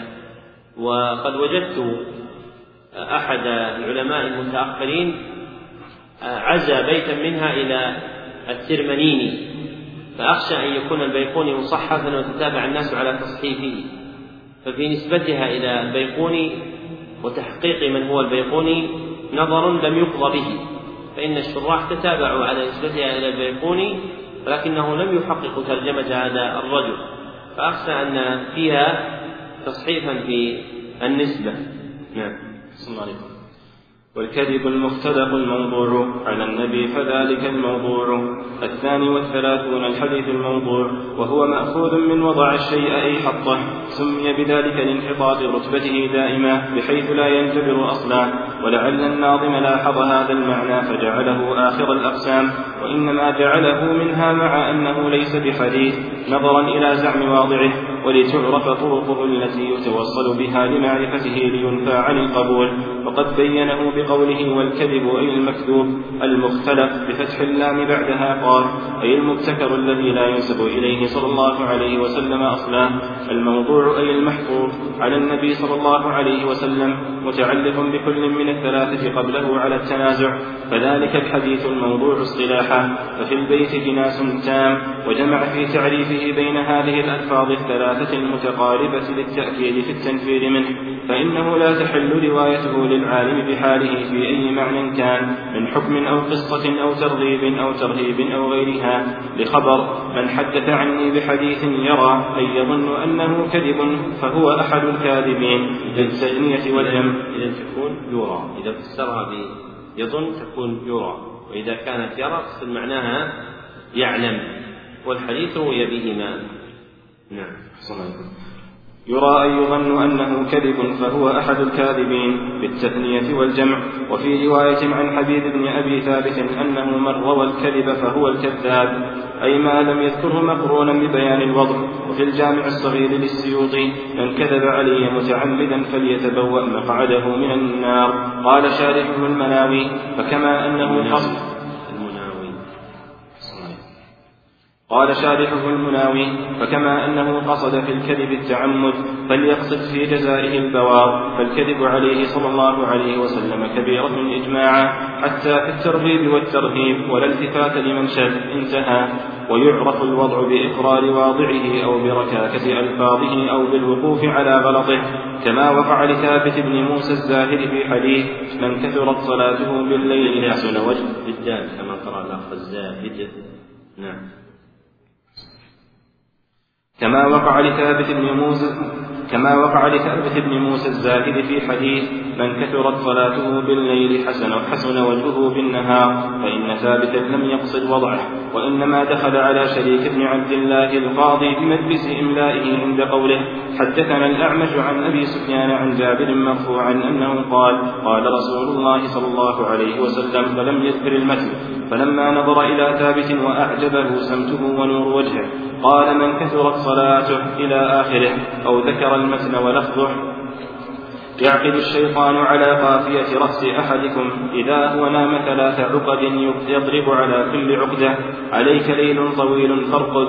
فإن استيقظ فذكر الله تعالى انحلت عقدة. فإن توضأ انحلت عقدة. فإن صلى انحلت عقده كلها فأصبح نشيطا طيب النفس وإلا أصبح خبيث النفس كسلان رواه مالك والبخاري ومسلم. فظن ثابت أن قول شريك من كثرت إلى آخره من الحديث فرواه كذلك وهو غفلة منه لسلامة صدره وانتشرت منه لغيره فرواه عنه كثير. واعلم أن الوضاعين للحديث أصناف صنف يفعلونه استخفافا بالدين ليضلوا به الناس كالزنادقة وهم الذين يبطنون الكفر ويظهرون الإسلام أو الذين لا يدينون بدين فقد قال حماد بن زيد فيما أخرجه العقيلي إنهم وضعوا أربعة عشر ألف حديث. وقال المهدي أقر عندي رجل من الزنادقة بوضع مئة حديث فهي تجول في أيدي الناس وصنف يفعلونه انتصارا وتعصبا لمذهبهم كالخطابية فرقة تنسب لأبي الخطاب الأسدي كان يقول بالحلول وكالسالمية فرقة تنسب للحسن بن محمد بن أحمد بن سالم السالمي وصنف يتقربون لبعض الخلفاء والأمراء بوضع ما يوافق أفعالهم وآراءهم ليكون كالعذر لهم فيما أتوا به كغياث بن إبراهيم حيث وضع للمهدي حيث وضع للمهدي والد هارون الرشيد في حديث لا سبق إلا في نصل أو خف أو حافظ فزاد فيه أو جناح وكان المهدي إذ ذاك يلعب بالحمام فتركها بعد ذلك وأمر بذبحها وقال أنا حملته على ذلك وصنف يفعلونه لذم من يريدون ذمه وصنف يفعلونه للاكتساب والارتزاق وصنف يفعلونه للتعصب والحسد كما وقع لبعض حسدة الإمام الشافعي رضي الله عنه ونفعنا به حين اشتهر مذهبه فتعد اشتهر مذهبه. حين اشتهر مذهبه فتحدث رجل من حسبته مع مأمون بن أحمد السلمي وأحمد بن عبد الله الجوفياري وكان وضاعين كذابين. عندكم هكذا النسخة الثانية أو الجويباري النسخة الثانية من الإخوان معهم الجويباري وأحمد بن عبد الله الجويباري وكانا وضاعين كذابين فوضعا له حديثا فيه مدح أبي حنيفة وذم الشافعي رضي الله تعالى عنهما مريدين بذلك إبطال مذهبه. ويأبى الله إلا أن يتم نوره والذي وضعاه هو قولهما. يكون في أمتي رجل يقال له النعمان هو سراج أمتي. ويكون فيهم رجل يقال له محمد بن إدريس هو أضر على أمتي من إبليس. صرح بذلك ابن تركي المالكي في شرح الأربعين النووية. وهذا الصنف ممن اشترى الحياة الدنيا بالآخرة فلا يخفف عنهم العذاب ولا هم ينصرون. وصنف يلجؤون إلى إقامة دليل على ما أفتوا به فيه بآرائهم. وصنف يتدينون به لترغيب الناس في أفعال الخير بزعمهم. وهم منسوبون للزهد وكل من هؤلاء حصل لهم وبه الضرر. وأشدهم ضررا وأكثرهم غررا الصنف الأخير لنسبتهم للزهد والصلاح. وقد وضعوا في الفضائل والرغائب ليتقربوا بها عند الله بزعمهم الباطل وجهلهم. نحو ما روي عن أبي عصمة نوح بن أبي مريم القرشي المروزي قاضي مرو الملقب بالجامع لجمعه بين الحديث والتفسير والمغازي والفقه. مع العلم بأمور الدنيا أنه قيل له من أين لك عن إكرمة عن ابن عباس في فضائل القرآن سورة سورة؟ فقال إني رأيت الناس قد أعرضوا عن القرآن واشتغلوا بفقه أبي حنيفة ومغازي محمد بن إسحاق فوضعت هذه الأحاديث حسبة. انتهى. ومن أودع من المفسرين للقرآن شيئا من ذلك في تفسيره كالواحدي والثعلبي والزمخشري وتبعه البيضاوي فهو مخطئ لأن الصواب تجنبه إلا مبينا كما مر. قال شيخ الإسلام وأشدهم خطأ الزمخشري حيث أورده بصيغة الجزم ولم يبين سنده انتهى. وإنما كان هذا الصنف أضر لأنهم لما نسبوا إلى الزهد نقلت عنهم على لسان من اتصف بالخير وسلامة الصدر بحيث يحمل, بحيث يحمل من سمعه على الصدق ولا يهتدي لتمييز الخطأ من الصواب. فائدة من الموضوعات في التفاسير أنه صلى الله عليه وسلم قال حين قرأ ومناة الثالثة الأخرى تلك البرانيق العلا وإن شفاعتهن لترتجى ومنها ما أورده الأصوليون من قوله صلى الله عليه وسلم إذا روي عني حديث فاعرضوه على كتاب الله فإن وافقه فاقبلوه وإن خالفه فردوه. قال الخطابي وضعته الزنادقة. ويدفعه قوله إني أوتيت الكتاب وما يعدله. ويروى إن أوتيت الكتاب ومثله معه. وقد قيض الله تعالى جهابذة نقادا بينوا الموضوع من غيره. ومن ثم لما قيل لابن المبارك هذه الأحاديث الموضوعة أي ماذا نفعل فيها؟ قال تعيش لها الجهابذة إنا نحن نزلنا الذكر وإنا له لحافظون. انتهى. وقد صنف ابن الجوزي في الموضوعات مصنفا نحو مجلدين. ولكن قال لكن قال ابن الصلاح أودع فيها كثيرا من الأحاديث الضعيفة مما لا دليل له على وضعها. بل ربما أودع فيها الحسن والصحيح. انتهى. قال شيخ الإسلام والموقع له في ذلك استناده غالبا لضعف راوي الحديث الذي رمي بالكذب مثلا غافلا من غافلا عن مجيئه من وجه آخر انتهى. وصنف أيضا الحسن بن محمد الصفراني كتاب الملتقط في تبيين الغلط. ذكر المصنف رحمه الله تعالى نوعا آخر من أنواع علوم الحديث هو الحديث الموضوع وهو مأخوذ من وضع الشيء إذا حطه. سمي بذلك لانحطاط رتبة الموضوع عن غيره فهو ليس من الحديث أصلا وإنما جعل من أقسام الحديث بالنظر إلى زعم واضعه فإن واضعه يزعم أنه من جملة الحديث. وقد حده الناظم بقوله والكذب المختلق الموضوع على النبي فذلك الموضوع.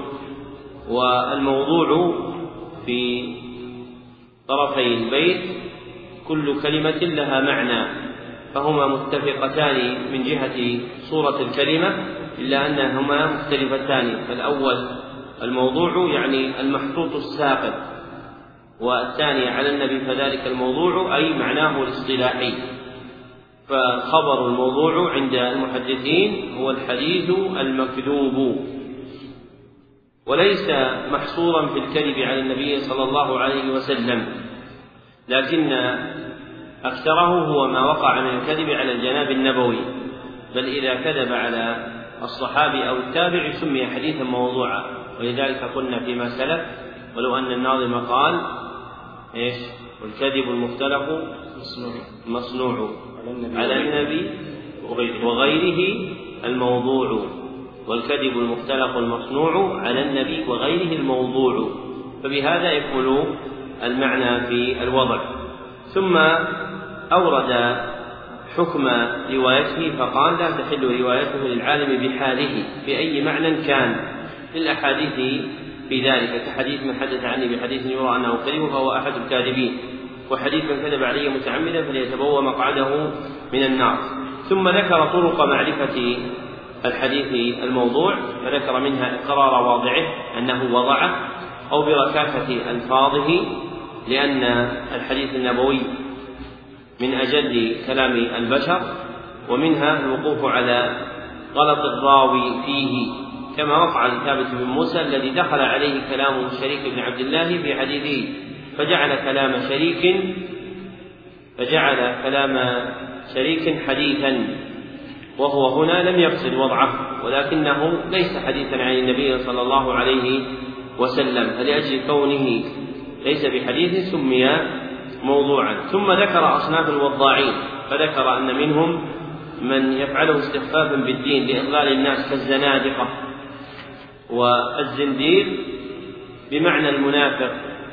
لكن تسمية بهذا شاعت في القرون الأولى. وهو اسم معرب والمراد به من يبطل الكفر ويظهر الإسلام. وهؤلاء قد أكثروا من وضع الأحاديث طلبا لإفساد الدين. ومنهم من يفعل الوضع انتصارا وتعصبا لمذهبهم كالخطابية والسالمية فهم يريدون نصرة مذهبهم فيضعون أحاديث لذلك. ومنهم من يتقرب إلى الخلفاء والأمراء والعظماء. وذكر من ذلك قصة غياث بن إبراهيم عندما زاد في حديث لا تبقى إلا بنصر أو خف أو حافر قال أو جناح لأن المهدي كان يحب الحمام واللعب به إلا أن هذه القصة في ثبوتها نظر. ومنهم أيضا صنف يفعلونه لذم من يريدون ذمه. وصنف يفعلونه للاكتساب والارتزاق. فهم يريدون أن يكتسبوا به وأن يرتزقوا به. كما ذكر أن بعضهم دخل السوق ومعه عنب فلم يبع منه شيئا فذكر ركب حديثا أيكبر بي أو أنا خلاق عنب. أراد به أن تروج بضاعته وأن يكتسب بذلك. ومنهم من يفعله تعصبا وحسدا. فيضع الأحاديث على وجه التعصب والحسد. كما وقع من من ركب الأحاديث في ذم الشافعي فهؤلاء ذموا الشافعي حسدا له.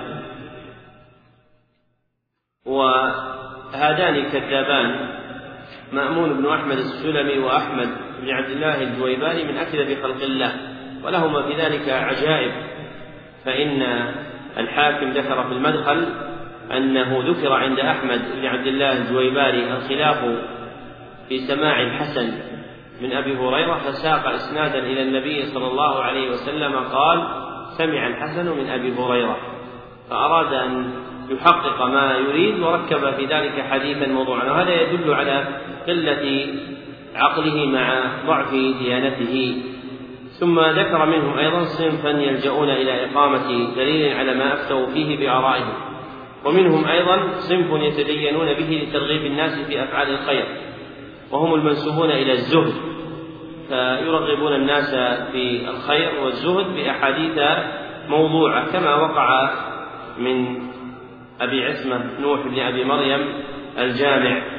لما وضع الأحاديث في فضائل القرآن سورة سورة وذكر المصنف أن أن المفسرين الذين أودعوا هذه الأحاديث في فضائل القرآن سورة سورة التي وضعها نوح الجامع قد غلطوا في ذلك. ثم ذكر بعد ذلك أن من الموضوعات في التفاسير أنه صلى الله عليه وسلم حين قرأ ومناة الثالثة الأخرى قال تلك الغرانيق العلا وإن شفاعتهن لترتجى. وهذا أحد قولي أهل العلم. فمن أهل العلم من يرى أن هذه القصة موضوعة لا تصح. ومنهم من يقول إن هذه القصة صحيحة ثابتة وإلى هذا يميل الحافظ ابن حجر رحمه الله تعالى. فإن الحافظ ابن حجر رحمه الله تعالى يميل إلى ثبوتها في فتح الباري لأنها رويت من وجوه مرسلة مختلفة يقوى بعضها ببعض وتوجيه متنها ممكن كما ذكرناه في غير هذا الموضع وبسطه العلامة محمد الأمين الشنقيطي رحمه الله تعالى في رحلته إلى الحج. ثم ذكر من تلك الأحاديث الموضوعة ما أورده الأصوليون كحديث إذا روي عني حديث فاعرضوه على كتاب الله فإن هذا الحديث الرائج عند الأصوليين هو من وضع الزنادقة.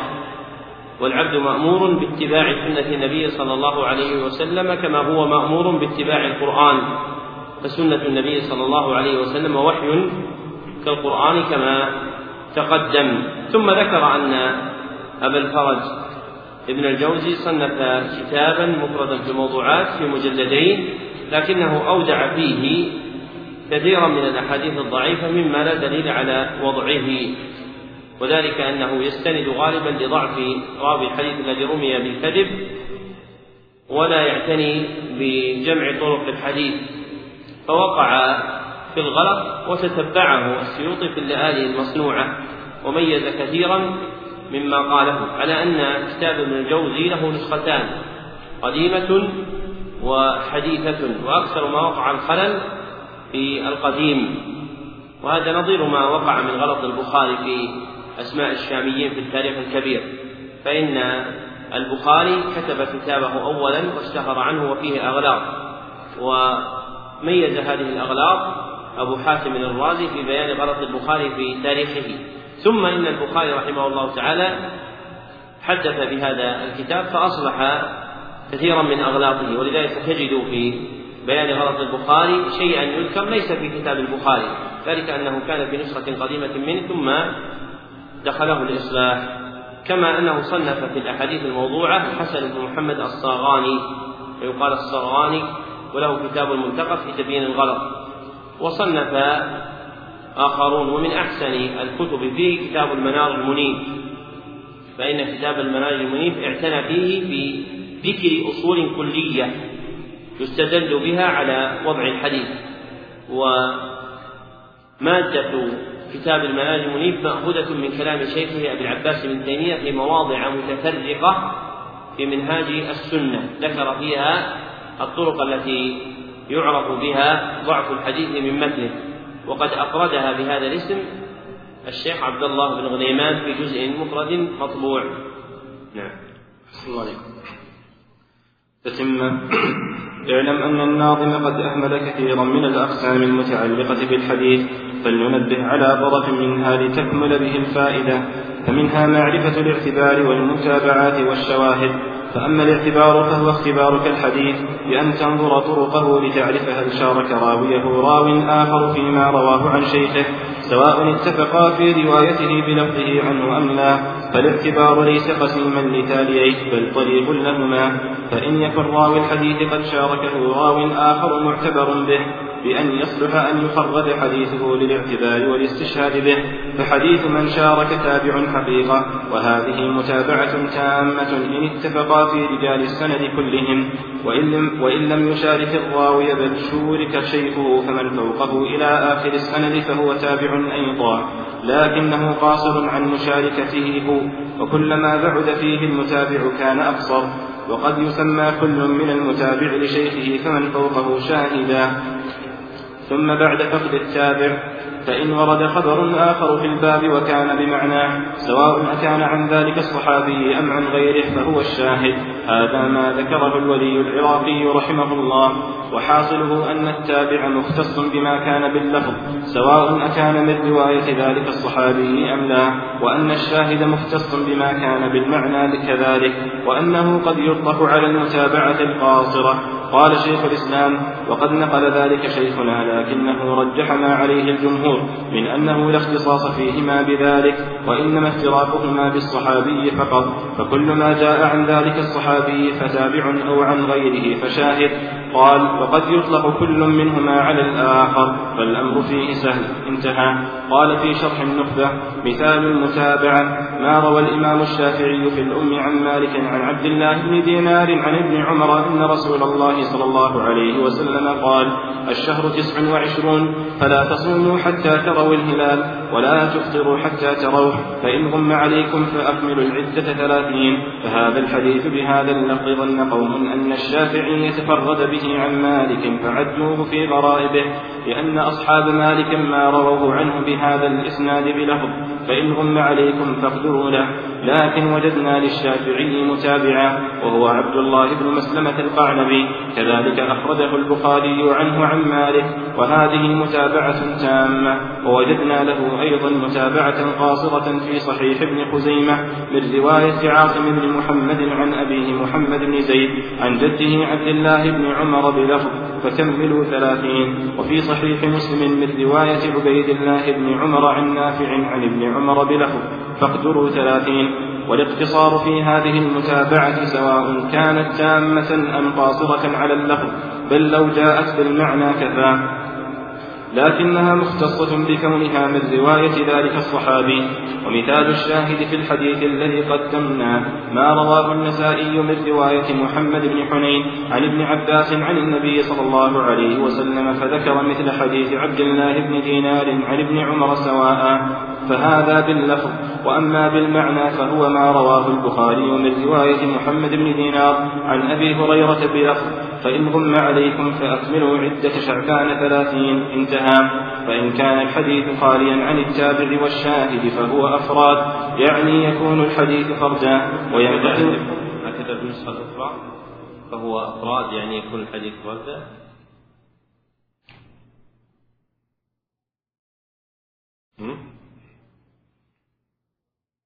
فهو إفراد يعني يكون الحديث فردا فهو إفراد ليس أفراد فهو إفراد يعني يكون الحديث فردا أحسن الله عليكم فهو إفراد يعني يكون الحديث فردا وينقسم بعد ذلك إلى قسمي الشاذ والمنكر كما مر. ذكر المصنف رحمه الله تعالى تتمة زادها أورد فيها أنواعا أخرى من مهمات علوم الحديث منها معرفة الاعتبار والمتابعات والشواهد. والاعتبار قد ذكر أنه اختبار الحديث بأن تنظر طرقه لتعرف هل شارك راويه راو آخر إلى آخر ما ذكر. وأقصر منه أن يقال الاعتبار هو تتبع طرق الحديث للوقوف على المتابع والشاهد. هو تتبع طرق الحديث للوقوف على المتابع أو الشاهد.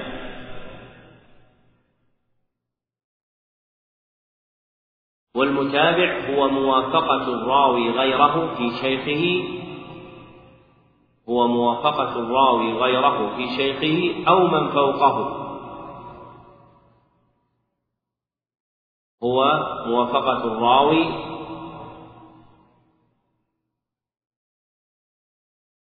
عن شيخه أو من فوقه. والشاهد هو متن يشبه متن الحديث الفرد يروى عن صحابي آخر. هو متن يشبه متن الحديث الفرد يروى عن صحابي آخر. فمثلا الأحاديث التي تقدمت عندنا في التوبيخ والتنبيه حديث الدين النصيحة رواه من حديث تميم الداري ومن حديث أيضا أنس من حديث أيضا أبو هريرة. فحينئذ كل واحد يصير شاهدا للآخر لأن الصحابي مختلف. وأما المتابعة فإن شرطها أن يكون الصحابي واحدا. فمثلا روى مالك عن أبي الزناد عن الأعرج عن أبي هريرة أن النبي صلى الله عليه وسلم قال إياكم والظن فإن الظن أكذب الحديث. الحديث الذي تقدم معنا في التوبيخ التنبيه وفي الصحيحين. فإذا رواه راو آخر عن أبي الزناد عن الأعرج عن أبي هريرة يكون هذا الراوي متابعا لمن؟ لمالك رحمه الله تعالى. وقد استقر اصطلاح أهل الحديث على هذا أن الشاهد يكون مع اختلاف الصحابي وأما المتابعة فشرطها أن تكون راجعة إلى حديث صحابي واحد. ومنهم من كان يجعل المتابعة مختصة باللفظ والشاهد مختصا بالمعنى لكن الاصطلاح استقر على هذا. ومثل المصنف للمتابعة بحديث مالك عن عبد الله بن دينار عن ابن عمر في حديث الشهر تسع وعشرون. فهذا الحديث رواه الشافعي عن مالك بهذا الإسناد. ورواه عبد الله بن مسلمة عن مالك بهذا الإسناد. فيكون عبد الله بن مسلمة متابعا للشافعي. وهذه تسمى متابعة تامة. ورواه عاصم بن محمد عن أبي محمد بن زيد عن عبد الله بن عمر. وهذه تسمى متابعة ناقصة لأن أو قاصرة لأن المتابعة لم تقع عن الشيخ. وإنما وقعت عن من فوقه فحينئذ يقال إن المتابعة تنقسم إلى قسمين. القسم الأول المتابعة التامة وهي إذا وقعت موافقة الراوي لغيره عن شيخه. وهي إذا وقعت موافقة الراوي لغيره عن شيخه. والثاني المتابعة الناقصة وهي إذا وقعت متابعة الراوي من غيره عمن فوق شيخه. إذا وقعت متابعة الراوي لغيره عمن فوق شيخه. فإذا كان فوق شيخه كشيخ شيخه أو شيخ شيخ شيخه أو من فوقه مع اشتراط أن ترجع إلى حديث صحابي واحد فهذا يسمى متابعة ناقصة.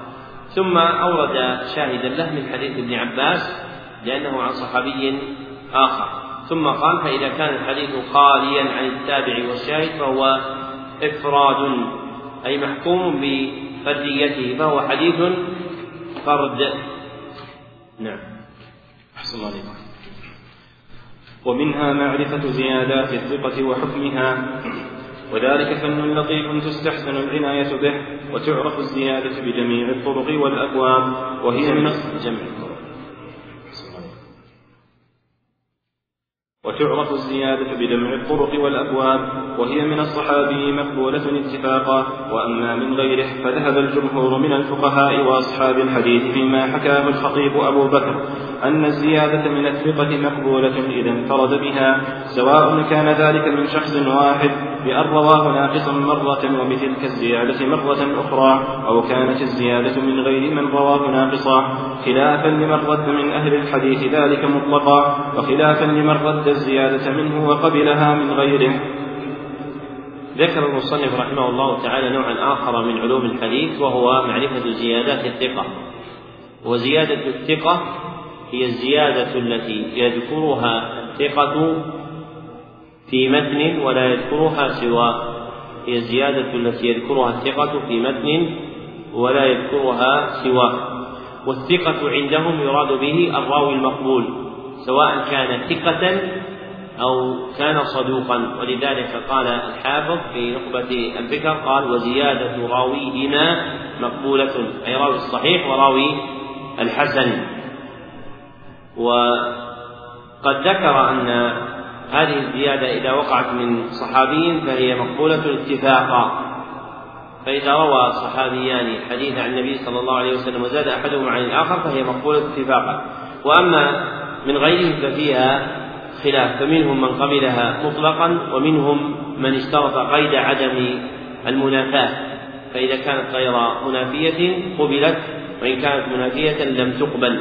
والصحيح الذي عليه عمل الحفاظ كما استظهره الحافظ ابن حجر في نزهة النظر وفي النكت أنه لا يحكم على زيادة الثقة بحكم مضطرد بل ينظر إلى القرائن التي تحك بالخبر.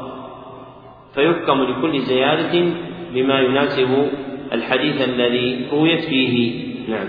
أحسن الله ومنها معرفة المتواتر من الحديث وذلك أن الخبر إما أن يكون له طرق كثيرة بلا حصر عدد معين بل تكون العادة قد أحالت تواطؤهم على الكذب ووقوعه منهم اتفاقا من غير قصد.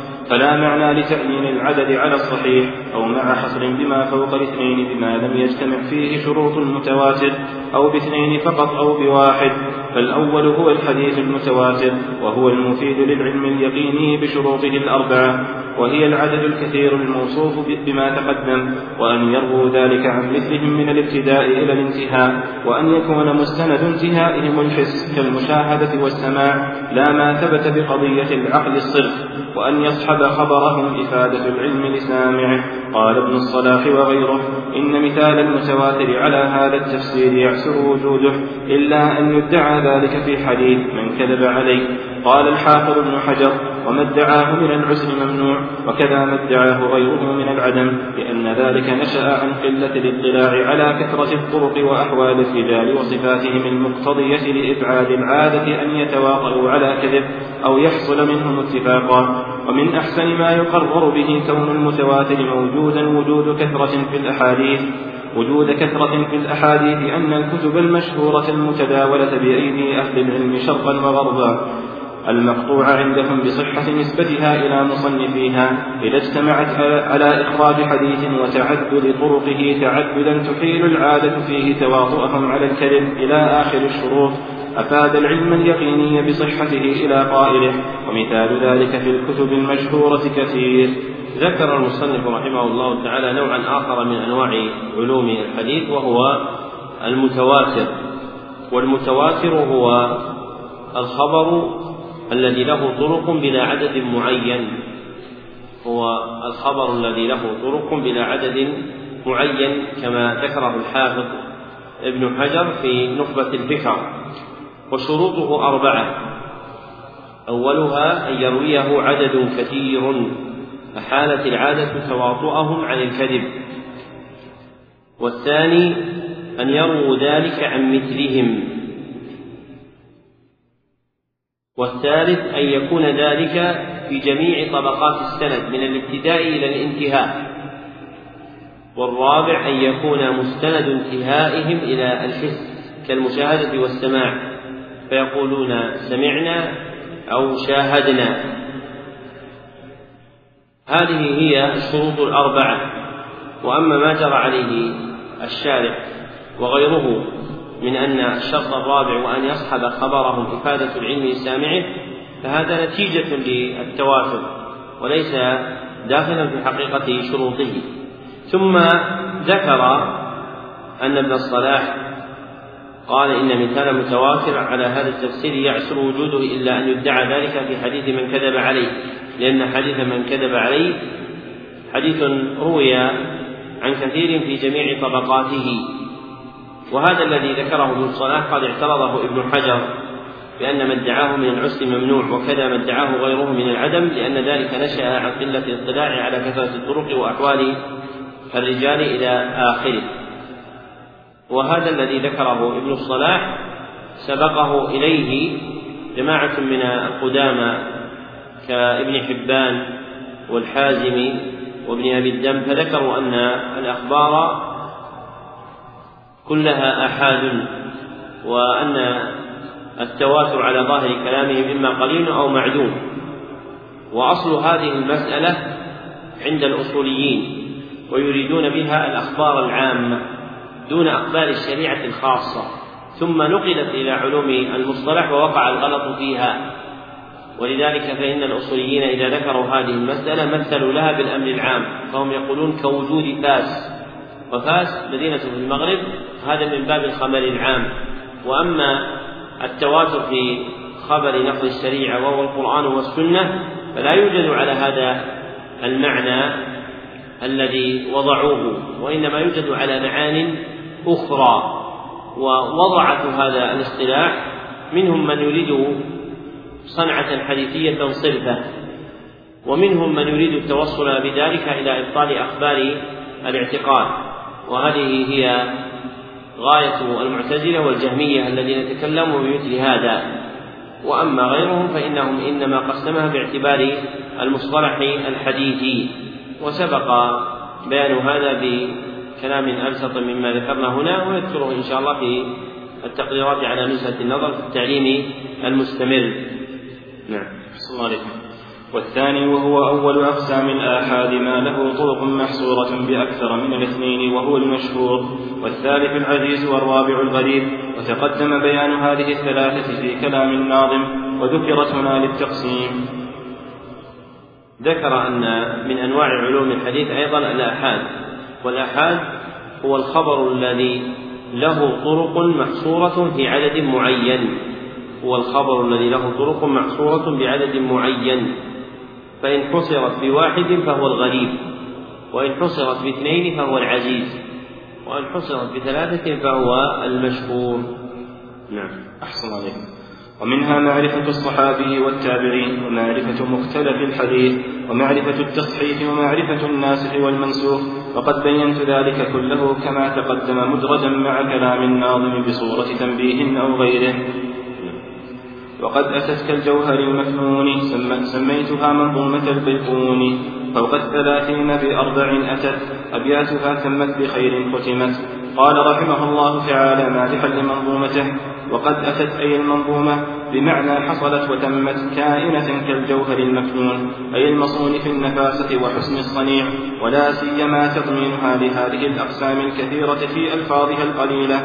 سميتها منظومة البيقوني بفتح الموحدة وسكون التحتية وبالقاف وبعدها الواو وبعد الواو نون. ولم أقف له رحمه الله على ترجمة. والنظم لغة التأليف. الهامش الهامش ماذا مكتوب يا إخوان؟ ترجمة البيقوني نعم. يعني كاتب يوضع هنا ترجمة البيقوني وذهبت لم توضع. نعم. الله عليكم. والنظم لغة التأليف وكثر استعماله في جمع مخصوص كجمع جواهر العقد وكلم الشعر وحده وحده عند الأدباء عند الأدباء الكلام الموزون قصدا مرتبط المعنى بقافية. قال الشيخ عبد الله الشنشوري في شرح الفارضية وقال السخاوي النظم في اللغة الجمع وفي الاصطلاح الجمع على بحر من البحور المعروفة عند أهل القرير قال في الصحاح نظمت اللؤلؤ أي جمعته في السلك والتنظيم مثله ومنه نظمت الشعر ونظمته والنظام الخيط الذي ينظم به اللؤلؤ. ونظم من اللؤلؤ من لؤلؤ انتهى. ثم ذكر الناظم رحمه الله تعالى عدة أبياتها وفائدته صونها من إسقاط بيت منها أو أكثر من نحو حاسد فقال فوق الثلاثين بأربع, بأربع أتت أبياتها أي عدة أبياتها أربعة وثلاثون بيتا بناء على أنها من كامل الرجس لا من مشغوله وإلا كانت عدتها ثمانية وستين بيتا. ثم بعد أن تم المقصود من نظمها تمت بخير ختمت ببنائه للمفعول وختمها بالخير لاشتمالها على عمل الخير فجزاه الله عن سعيه كل خير وعاملنا وإياه بالرضا والقبول فإنه المرجو والمأمول. خاتمة. خاتمة التي وعدنا بذكرها رزقنا الله ووالدينا ومحبينا ومن دعا لنا بخير حسنها وفيها فصول خمسة. الفصل الأول في التعديل والضبط والجرح وجوز ذلك صيانة للشريعة وبه يتميز صحيح الحديث وضعيفه فيجب على المتكلم التثبت فيه. فقد أخ... فقد أخطأ غير واحد في تجريحهم بما لا يجرح بما لا يجرح. فأما العدالة فهي كون الراوي مسلما مسلما مكلفا سليما من أسباب الفسق وخوارم المروءة فلا يشترط العلم بفقه الحديث وغريبه ولا البصر ولا العدد وتقدم أول الكتاب أنه لا يشترط الذكوره ولا الحرية وتعرف العدالة بتنصيص عدلين عليها أو بالاستفاضة. تقدم أن العدالة هي من غلبت طاعاته سيئاته. فهذا المعنى هو الذي ذكره الشافعي وابن حبان. وأما المعنى المشهور عندهم من قولهم ملكة تحمل صاحبها على اجتناب الكبائر على اجتناب الكبائر اخر ما ذكروا فهي مبنية على مقولة الهيئة عند الفلاسفة. وعلوم الحديث مبنية على النقل وليست على العقل. نعم. أحسن الله عليكم. وأما الضبط فهو أن يكون الراوي متيقظا حافظا غير مغفل ولا ساهٍ. ولا شاك في حالتي التحمل والأداء فإن حدث من حفظه ينبغي أن يكون حافظا وإن حدث من كتابه ينبغي أن يكون ضابطا له وإن حدث بالمعنى ينبغي أن يكون عارفا بما يختل به المعنى. ويعرف الضبط بأن تعتبر روايته بروايات الثقات المعروفين بالضبط فإن وافقهم غالبا وكانت مخالفته نادرة عرف كونه ضابطا ثبتا. وأما الجرح فهو كون الراوي عرف بالتساهل في السماع والإسماع بنحو نوم كاشتغال أو تحدث بنحو نوم كاشتغال أو تحدث لا من أصل صحيح لا من أصل صحيح أو يكثر سهوه إذا لم يحدث من أصل صحيح أو كثرت أو كثرت الشواذ. عندكم؟ أو تحديث.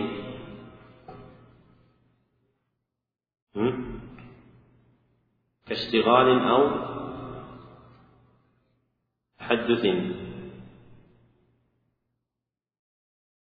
إذا الفاصلة هنا موضعها غلط.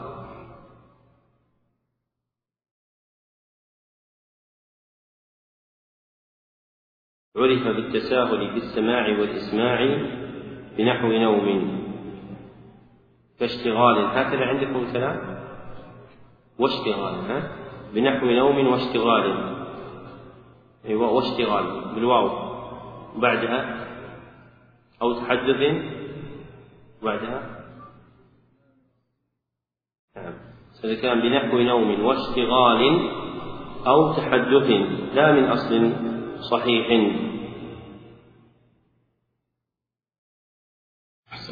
وإن كان يبقى الإشكال أيضا لكن هذه العبارة أصعب من ما هنا. نعم.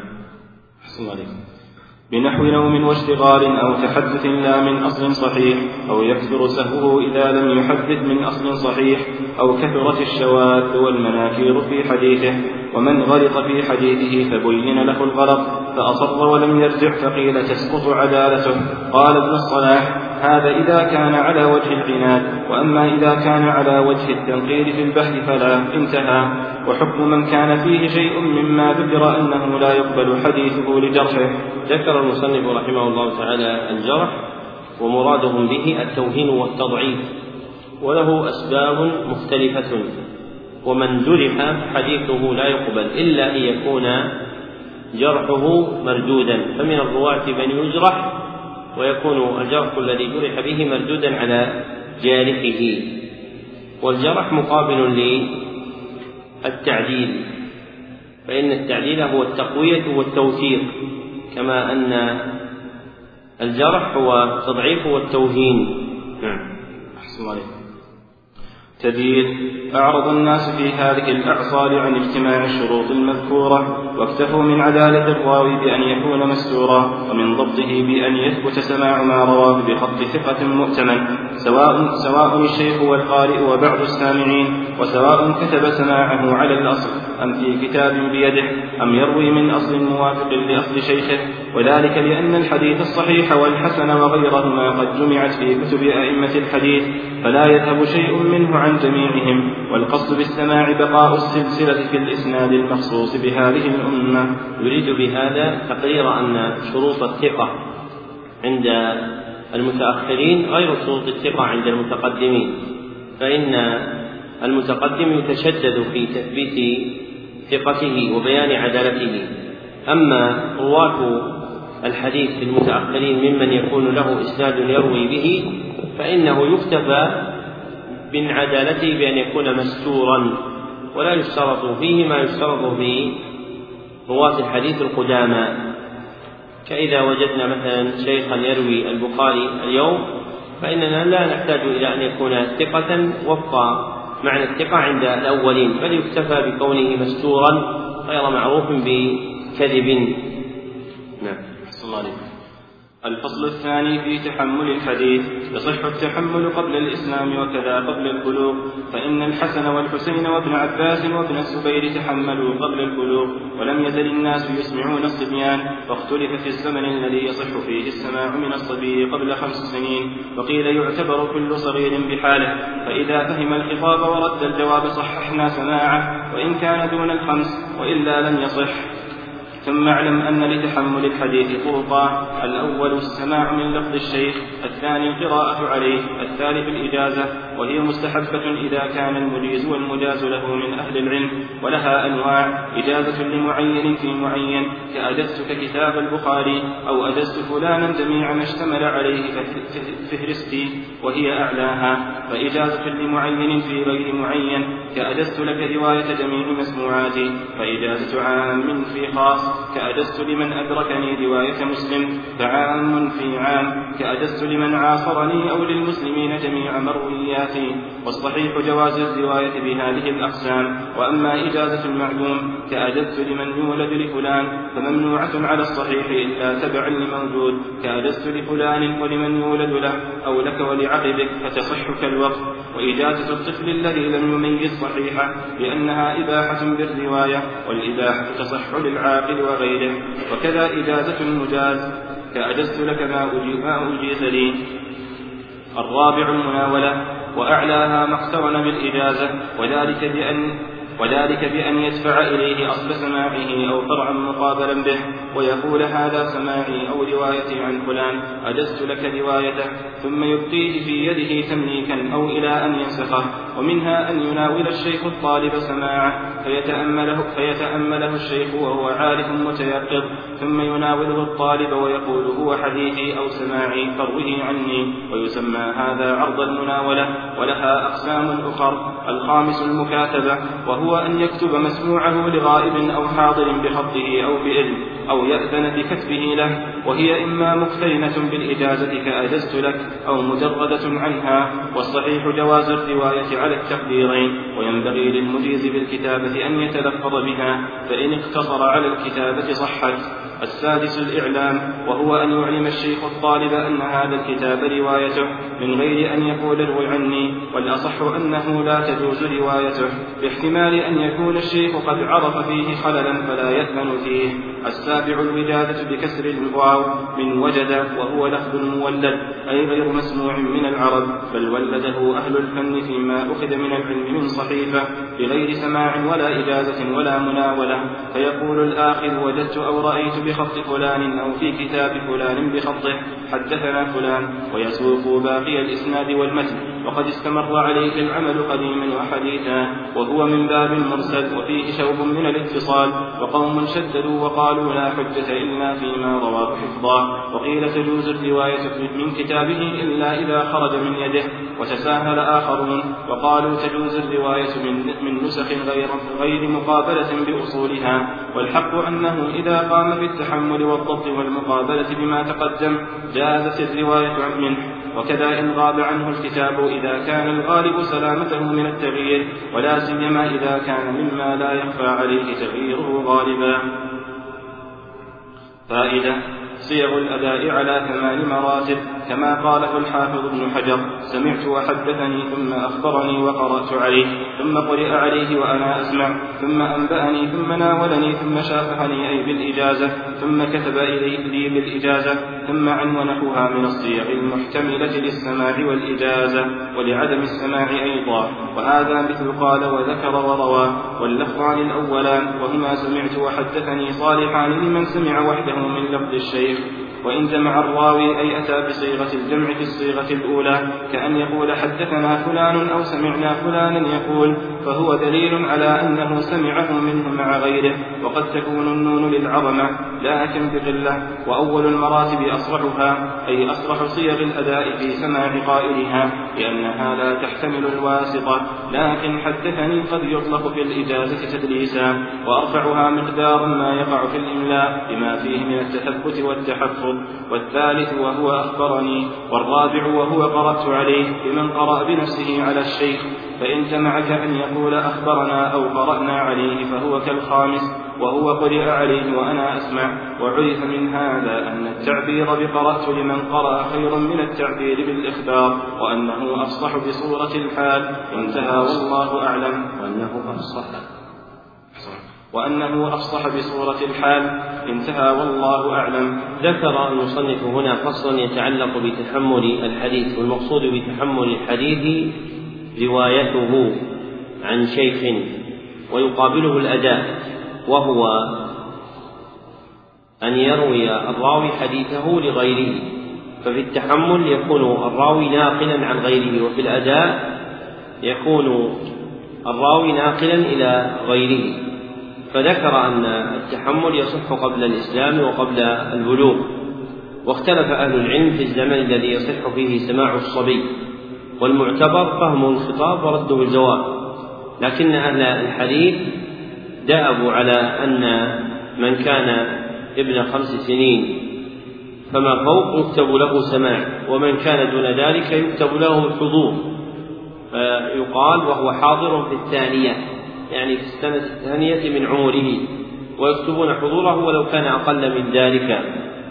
ثم ذكر طرق تحمل الحديث فذكر السماع من لفظ الشيخ والقراءة عليه ثم ذكر الإجازة والمقصود بها الإذن والإباحة في الرواية فإن الإجازة إباحة من الراوي لغيره أن يروي عنه وهي ذات أنواع ذكر المصنف منها أنواعا كثيرة ومن أضعفها الإجازة العامة لأهل العصر كأن يقول الراوي أجزت أهل عصري فهذه الرواية فيها ضعف عند المحدثين. ثم ذكر النوع الرابع وهو المناولة والمقصود بها أن يناول الراوي حديثه لغيره. ومنها وهو الخامس المكاتبة بأن يكتب بمسموعه وحديثه لغيره. والسادس الإعلام بأن يعلم الشيخ الطالب أن هذا الكتاب روايته. ولا تجوز روايته حتى يقرنه الإجازة أما إذا أراه وأعلمه روايته وحديثه ولم يجز له فإنه لا يروي له بمجرد هذا الإعلام في أصح قولي أهل العلم. والسابع الوجادة. والمقصود بالوجادة أن يجد الراوي بخط أحد حديثا أو كتابا فيجعله مرويا بهذا الطريق فيقول وجدت بخط فلان كذا وكذا. ثم ذكر فائدة في صيغ الأداء منقولة من كلام الحافظ بن حجر في نخبة الفكر ونزهتها وأنها مرتبة على هذا الترتيب.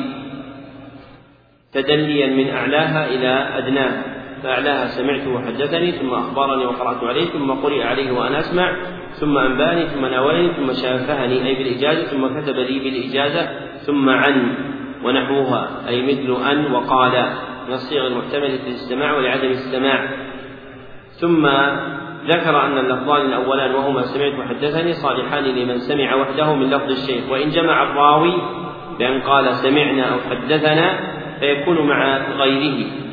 قال وقد تكون النون للعظمة لكن بقلة وهذا لا يفعله من وقر الإيمان في قلبه.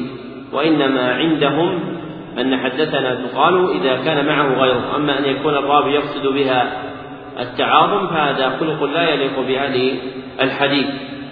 ثم ذكر أن أول المراتب أصرحها ثم ذكر أن أرفع أرفعها مقدارا ما كان في مجلس الإملاء لما يقع فيه من التثبت والتحفظ.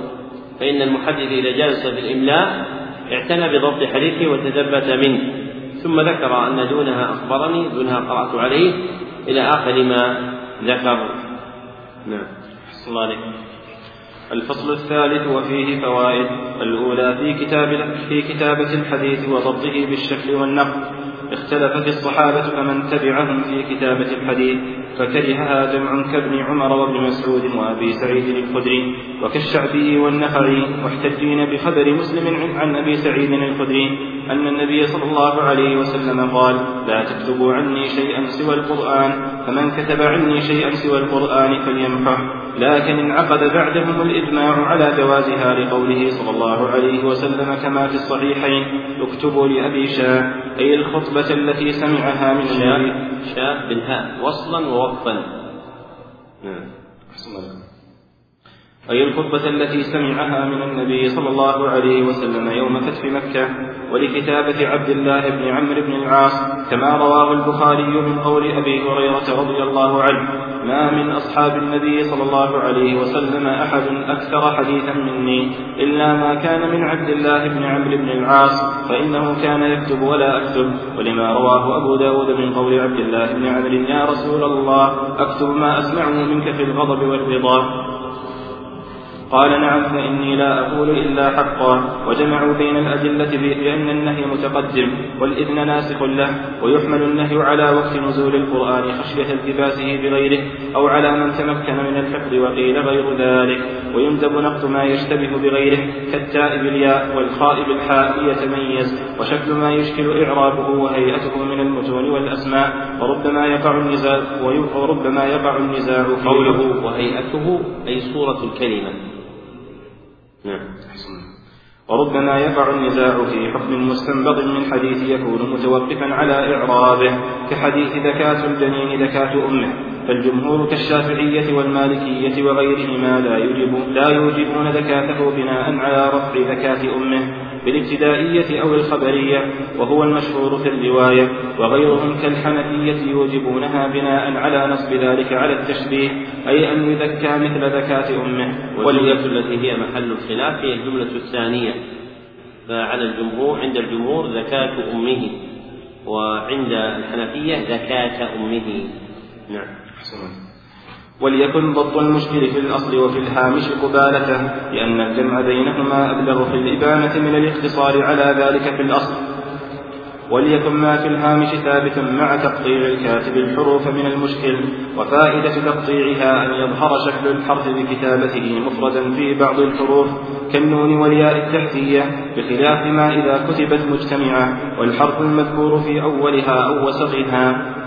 الفائدة الثانية في صفة الخط يكره تنزيها الخط الدقيق لفوات الانتفاع أو كماله به لمن؟ لمن ضعف نظره وربما ضعف كاتبه بعد ذلك فلا ينتفع به إلا لعذر كضيق ما يكتب فيه وسفره في طلب العلم وهو مريد حمل كتبه معه فتكون خفيفة الحمل وشر الخط التعليق وهو خلط الحروف التي ينبغي تفريقها والمشق بفتح الميم وهو سرعة الكتابة بعثرة الحروف وخلط بعد وبعثرة وبعثرة الحروف. وهو سرعة الكتابة وبعثرة الحروف وخلط بعضها ببعض كما أن شر القراءة الهدرمة بالمعجمة أي الإسراع. فعن عمر رضي الله تعالى عنه أنه قال شر الكتابة المشق وشر القراءة الحدرمة وأجود الخط أبينه. والاختيار أن تجتنب الرمز اسم الرواة فإن أتى أحد في كتاب سمعه برمز.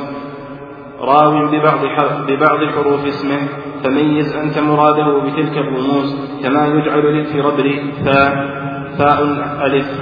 وللنسف سين ولحماد حاء ويندب بعد تمام الضبط كتب دارة أي حلقة والاختيار أن تجتنب الرمز في اسم الرواة.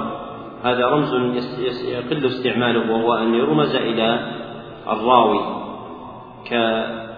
كرواية صحيح البخاري في نسخته فإنهم يرمزون فاء ألف للفربري وللنسف سين ولحماد حاء هذا إنما وقع عند المتأخرين. أما المتقدمون فإنه يكاد يكون نادرا.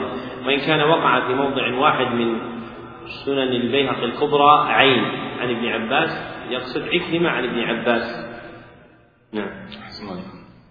ويندب بعد تمام الضبط كتب دارة أي حلقة للفصل بين الحديثين وبعضهم لا يقتصر على الدارة بل يترك بقية, بقية ستر بياضا وكذا يفعل في التراجم ورؤوس المسائل وكره المحدثون فصل اسم مضاف إلى الله تعالى منه كعبد الله أو عبد الرحمن أو رسول الله فلا يكتب عبد أو رسول في آخر سطر أو الرحمن في أول سطر آخر احترازا عن قبح الصورة وقول الخطيب يجب اجتناب ذلك حمله الحافظ ابن حجر على التأكيد للمنع.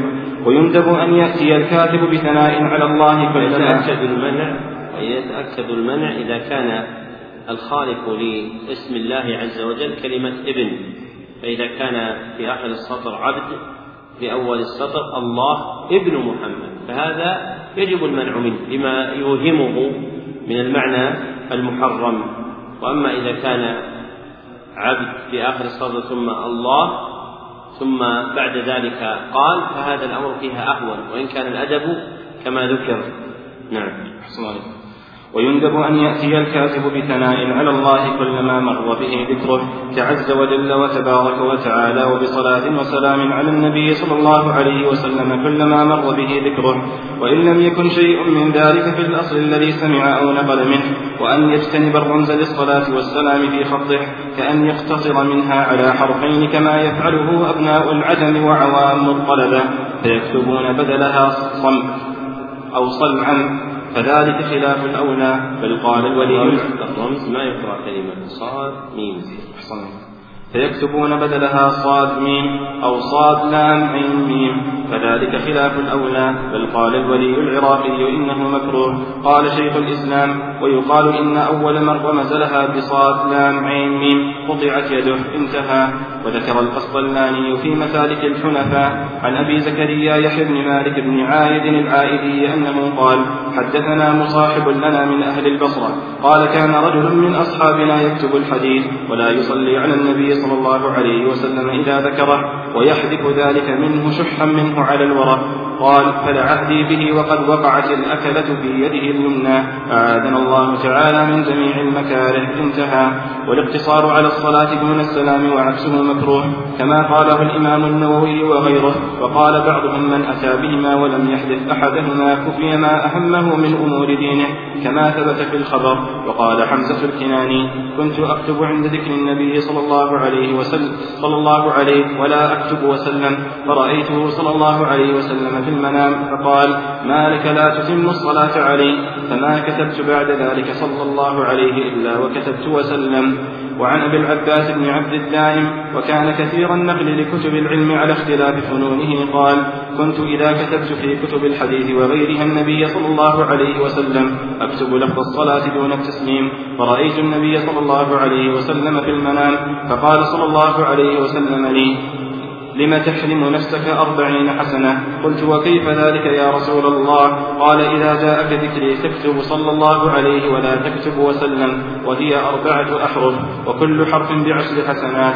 قال وعدهن صلى الله عليه وسلم بيده أو كما قال رواه أبو اليمن بن عساكر. وقد وقع نظير ذلك أيضا لأبي سليمان الحراني وإبراهيم النسفي وخلائق كما يعلم ذلك من مسالك الحنفاء القسطلاني ذكر المصنف رحمه الله أن الاقتصار على الصلاة دون السلام عكسه مكروه كما ذهب إليه جماعة من أهل العلم. وقد وقع هذا في أول البيقونية فإنه قال أبدأ بالحمد مصليا على محمد ولم يذكر السلام. والصحيح من القولين أن ذلك لا يكره.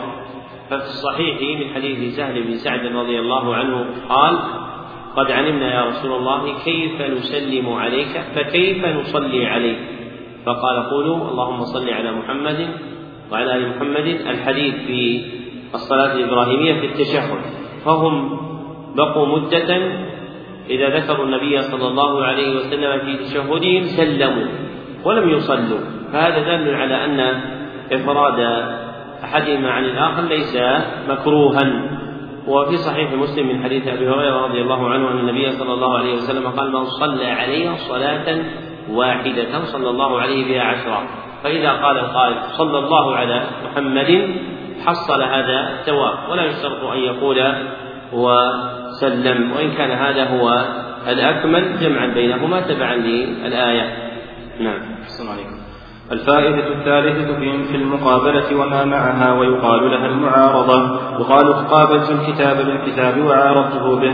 إذا جعلت فيه مثل ما في المقابل به. يجب على الطالب بعد بعد تحصيل ما رواه بخطه أو خط غيره أن يقابل كتابه مقابلة موثوقا بها إما بأصل شيخه الذي أخذه عنه ولو كان أخذه بالإجازة أو بأصل أصل شيخه أو بفرع مقابل بالأصل.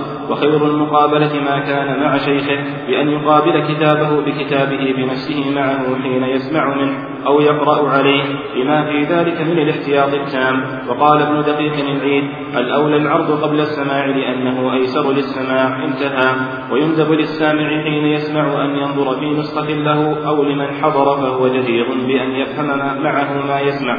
وقال يحيى بن معين بوجوب ذلك. وقال ابن الصلاح وهذا من مذاهب المشددين في الرواية والصحيح عدم اشتراطه وصحة السماع ولو لم ينظر أصلا في الكتاب حالة القراءة انتهى. ثم ما ذكر من وجوب المقابلة لصحة الرواية هو ما اعتمده كثير منهم القاضي عياض حيث قال لا تحل الرواية من كتاب لم يقابل لأن الفكر يذهب والقلب يسهو والبصر يزيغ والقلم يطغى. انتهى. وتقدم في الفصل قبله أنه تساهل آخرون فجوز الرواية من كتاب غير مقابل. الفائدة الرابعة في الإشارة بالرمز ببعض حروف صيغ الأداء اختصر المحدثون في كتبهم لا في نطقهم حدثنا على ثناء على ثاء نون ألف وهو المشهور وقيل على نون ألف وقيل دال ثاء نون ألف بإسقاط الحاء واختصروا أخبرنا على ألف نون ألف أو على ألف راء نون ألف بحذف الخاء والباء. واقتصر البيهقي وطائفة على ألف باء نون ألف بحذف الخاء والراء. قال ابن الصلاح وليس بحسن. ويرمز أيضا حدثني فيكتب ثاء نون ياء أو دال ثاء نون ياء. دون أخبرني وأنبأني ونبأني ونبأنا ونبأني. وقد يرمز. قال إذا وقع في الإسناد قافا مفردة هكذا. ما الفرق بين قوله ونبأني ونبأنا ونبأني؟ هي نفسها نبأني ونبأنا ونبأني.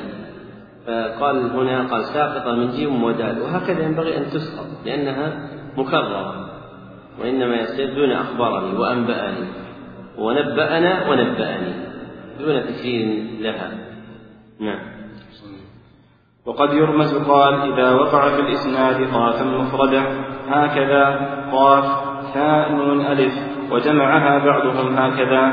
قاف ثاء نون ألف يعني قال حدثنا. وقال ابن الصلاح حذف قال برمتها في الخط معهود عند المحدثين حتى إنهم يحذفون الأولى في مثل عن أبي هريرة قال قال رسول الله صلى الله عليه وسلم ولا بد فإنهم يحذفون الأولى. عليكم.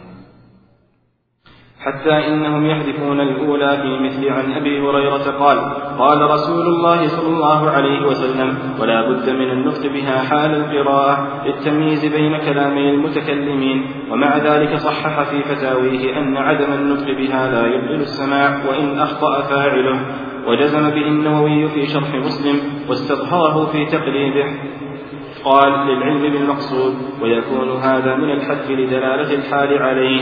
وكتب وكتب المحدثون إذا جمعوا بين إسنادي حديث أو أسانيده عند الانتقال من إسناد إلى غيره حاء مهملة مفردة واختلفوا هل هي من الحال أو من الحديث أو من التحويل أو من صح وهل ينطق حاء أو بما رمز بها له عند المرور بها في القراءة أو لا؟ اختار ابن الصلاح وغيره النطق بها كما كتبت.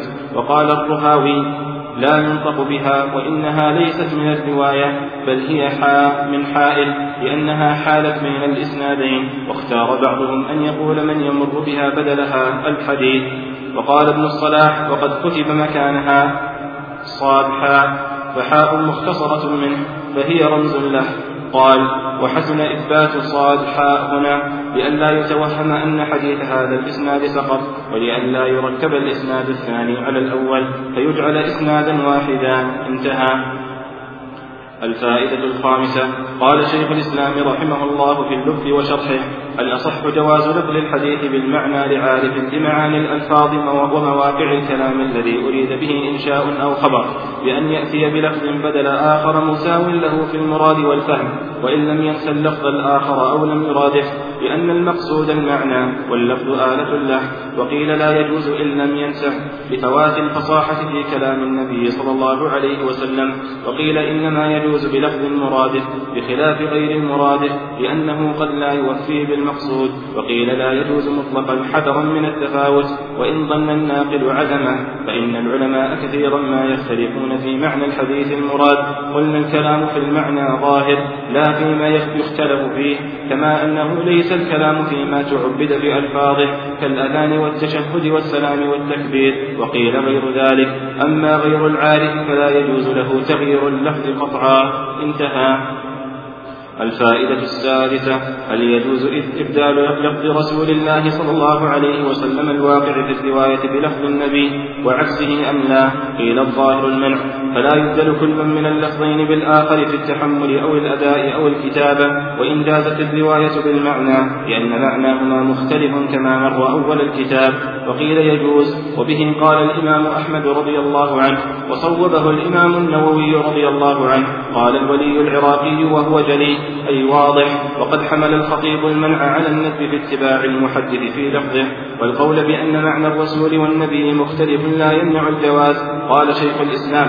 إذ المقصود نسبة الحديث لقائله وهو حاصل بكل من الوصفين وليس الباب باب تعبد باللفظ وما استدل به للمنع من حديث البراء بن عازم في حديث ما يقال عند النوم من رد النبي صلى الله عليه وسلم قوله وبرسولك الذي أرسلت بقوله لا وبنبيك الذي أرسلت لا دليل فيه لأن ألفاظ الأذكار توقيفية وربما كان في اللفظ سر لا يحصل بغيره انتهى. الفصل الرابع في آداب المحدث وطالب الحديث. أما الأول آداب المحدث فينبغي له أن يصحح نيته ويخلص في تحديثه لله تعالى ويحرص على نشر الحديث لقوله صلى الله عليه وسلم بلغوا عني ولو آية. وقوله صلى الله عليه وسلم نظر الله امرأ سمع مقالتي فوعاها وأداها كما سمعها وأن يتوضأ ويغتسل ويستاك ويقص أظفاره ويستعمل الطيب والبخور في بدنه وثيابه ويسلم ويسرح لحيته ورأسه إن كان له شعر ويلبس أحسن ثيابه ويزجر من أعلى من أعلى صوته في على قراءته الحديث. أخذا من قوله تعالى لا ترفعوا أصواتكم فوق صوت النبي فقد قال الإمام مالك رضي الله عنه من رفع صوته عند حديثه صلى الله عليه وسلم فكأنما رفع صوته فوق صوت النبي صلى الله عليه وسلم انتهى. ولقد أحسن القائل حيث قال يا سامعي قول النبي تأدبوا بسماعه بسكينة ووقار. لا ترفعوا الأصوات عند حديثه فالنص فيه ظاهر الإنكار. فنبيكم ما زال حيا فاخفضوا الأصوات عند سماع صوت القارئ قال القسطلاني نقلا عن غيره وإذا صلى على النبي صلى الله عليه وسلم حالة قراءة حديثه فينبغي أن لا يبالغ في رفع صوته انتهى قوله. فنبيكم ما زال حيا فاخفضوا الأصوات عند سماع صوت القارئ أي حياة برزخية صالحة له صلى الله عليه وسلم.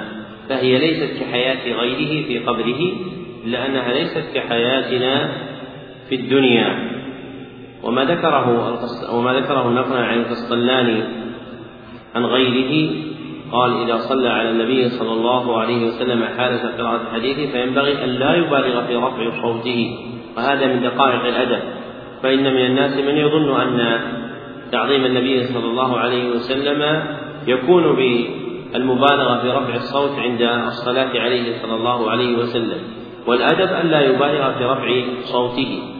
ونظير هذه المسألة من الأدب ما ذكره ابن حجر في فتح الباري أن من قبل الحجر الأسود ينبغي أن يقبله تقبيلا خفيفا لأن هذا هو تقبيل التعظيم. وأما من يرفع صوته في تقبيله فهذا ليس تعظيما للحجر. نعم. ويجلس بصدر المجلس الذي يحدث فيه بل وعلى فراش يخصه أو على كرسي متوجها للقبلة بأدب وهيبة وإجلال. قال شيخ الإسلام كل ذلك على سبيل الندب تعظيما لحديث رسول الله صلى الله عليه وسلم انتهى. ويندب أيضا أن لا يجعل في تحديثه أن لا يعجل في تحديثه لقلة الفهم مع ذلك ولأنه قد يفضي إلى الحذرمة المنهي عنها وأن لا يحدث في حالة قيامه أو في الطريق ولو جالسا تعظيما للحديث ولأن ذلك يفرق القلب والفهم وأنه إذا سئل عن حديث تصدى لروايته ونشره في أي سن كان كما قاله ابن الصلاح وقال الخطيب بوجوب ذلك بخبر أبي داود وغيره من سئل عن علم نافع فكتمه جاء يوم القيامة ملجما بلجام من نار. وقال بعض المحققين والذي أقوله إنه إن لم يكن ذلك الحديث في ذلك البلد إلا عنده واحتوج إليه وجب عليه ذلك وإن كان ثم غيره ففرض كفاية انتهى. ويندب أيضا أن لا يقوم من مجلس الحديث لأحد إكراما للحديث. وعن الفقيه أبي زيد المروزي أنه قال القارئ لحديث رسول الله صلى الله عليه وسلم إذا قام لأحد كتبت عليه خطيئة. هذا الذي هذا الذي قاله أبو زيد المروزي من أنه إذا قام القارئ لحديث رسول الله صلى الله عليه وسلم لأحد في مجلس الحديث كتبت عليه خطيئة أي من جهة تركه ما ينبغي من التعظيم. وهذه على وجه المبالغة في الزجر لا من حيث تحقق وصفها بكونها خطيئة. لأن الجزم بأن شيئا ما يكون فعله ذنبا وخطيئة لا بد فيه من نص صحيح لكن المقصود تقبيح ذلك لأنه يفارق التعظيم. فإذا كان الإنسان يقرأ في مجلس الحديث فلا ينبغي أن ينصرف عنه. وللسلف رحمهم الله تعالى أحوال جليلة في تعظيم حديث النبي صلى الله عليه وسلم. ويذكر في ترجمة الأعمش أن الأمير كتب إليه رسالة اكتب إلي حديثا أرويه عنك. فكتب إليه الأعمش قل هو الله أحد الله الصمد إلى تمام السورة. ف وكان الأمير قد أرسل إليه عشرة آلاف درهم. فغضب الأمير وكتب إليه أتظني لا أعرف القرآن؟ فكتب إليه الأعمش وهل تظن أني أبيع حديث رسول الله صلى الله عليه وسلم؟ وأبى أن يحدثه. وأرسل وجاءه رجل بكتاب فقال هذا كتاب من فلان يسألك أن تحدثني. فأخذ الكتاب منه وأعطاه شاة جانبه فأكلته. وكل هذا من تعظيمهم رحمهم الله تعالى للحديث وأنه لا ينال بغير طريقه. نعم. أحسن الله عليكم. وأن لا يخص أحدا ممن يحدثهم بالإقبال عليه بل يقبل عليهم جميعا وأن يرتل الحديث ولا يسرده سردا فيمنع السامع من إدراك بعضه. ففي الصحيحين عن عائشة رضي الله تعالى عنها لم يكن النبي صلى الله عليه وسلم يسرد الحديث كسردكم زاد الترمذي. ولكنه كان يتكلم بكلام بين فصل يحفظه من جلس إليه وقال إنه حسن صحيح. قوله رحمه الله وأن يرتل الحديث أي يبينه ويترسل فيه وليس المقصود به هيئة معينة بل كل ما دخل في معنى الترسل فإن ذلك داخل في جملة معنى الترتيب. وسيأتي كلام يتعلق بهذا الموضع. نعم. وألا يطيل المجلس بل يجعله متوسطا حذرا من سآمة السامع وملله إلا أن علم أن الحاضرين لا يتبرمون بطوله فقد قال الزهري وغيره إن طال المجلس كان للشيطان فيه نصيب وأن يقرأ هو أو غيره من الحاضرين في ابتداء مجلسه للإملاء أو التحديث شيئا من القرآن فقد كانت الصحابة رضي الله تعالى عنهم إذا قعدوا يتذاكرون في العلم يأمرون رجلا أن يقرأ سورة واختار الحافظ ابن حجر تبعا للولي العراقي أن تكون سورة الأعلى للمناسبة سنقرئك فلا تنسى. ما ذكره عن الصحابة يشير إلى ما رواه البيهقي في المدخل بسند صحيح عن أبي سعيد رضي الله عنه قال كان أصحاب النبي صلى الله عليه وسلم إذا اجتمعوا قرأ أحدهم أو أمروا أحدهم فقرأ. نعم. أحسن الله عليكم وأن يأتي في ابتداء مجلسه وختمه بحمد الله تعالى والصلاة والسلام على النبي صلى الله عليه وسلم. قال شيخ الإسلام وكل ذلك مندوب كأن يقول الحمد لله حمدا كثيرا طيبا مباركا فيه كما يحب ربنا ويرضى اللهم صل على محمد وعلى آل محمد كما صليت على إبراهيم وعلى آل إبراهيم وبارك على محمد وعلى آل محمد كما باركت على إبراهيم وعلى آل إبراهيم في العالمين إنك حميد مجيد. كلما ذكرك الذاكرون وكلما غفل عن ذكرك الغافلون. اللهم صل اللهم صل وسلم على سائر النبيين وآل كل وسائر الصالحين. نهاية ما ينبغي أن يسأله السائلون. اللهم إنا نسألك من خير ما سألك منه نبيك محمد صلى الله عليه وسلم. ونعوذ بك من شر ما استعاذ منه نبيك محمد صلى الله عليه وسلم. انتهى. وقد ذكرت أدلة وبشارة تتعلق بالصلاة على النبي صلى الله عليه وسلم عند قراءة الحديث في كتاب مسمى بالوسيلة الظاهرة في الصلاة والسلام على سيد أهل الدنيا والآخرة بما تقر به العين ويزول به عن القلب الرين واستحسن للمملي للحديث الإنشاد منه أو من غيره في أواخر المجلس بعد الحكايات اللطيفة والنوادر الحسنة وإن كانت مناسبة لما أملاه فهو أحسن كل ذلك بإسناده على عادة الأئمة من المحدثين لأن ذلك كله مرقق للقلوب. وعن علي رضي الله تعالى عنه روح القلوب وابتغوا لها طرف الحكمة والطرف جمع طرفة وهي المحاسن. وعن الزهري أنه كان يقول لأصحابه هاتوا من أشعاركم هاتوا من حديثكم فإن الأذن مجاجة والقلب حمض بفتح الحاء وكسر الميم آخره ضاد معجمة أي مس أي مست وأما قراءة الحديث مجودة هكذا في النسخة الثانية والقلب حامض بفتح الحاء قال أي عندكم إيش؟ بعدها أي مجتهد. ها؟ بالشين. أي مجتهد. من الشهوة. هذا الصواب. أي مجتهد. أحسن الله عليكم. أي مجتهد وأما قراءة الحديث مجودة كتجويد القرآن من أحكام النون الساكنة والتنوين والمد والقصر وغير ذلك فهي مندوبة كما صرح به بعضهم. لكن سألت شيخي خاتمة المحققين الشيخ علي عليا الشبرامي الشبراملسي الشبراملسي يتغمده الله.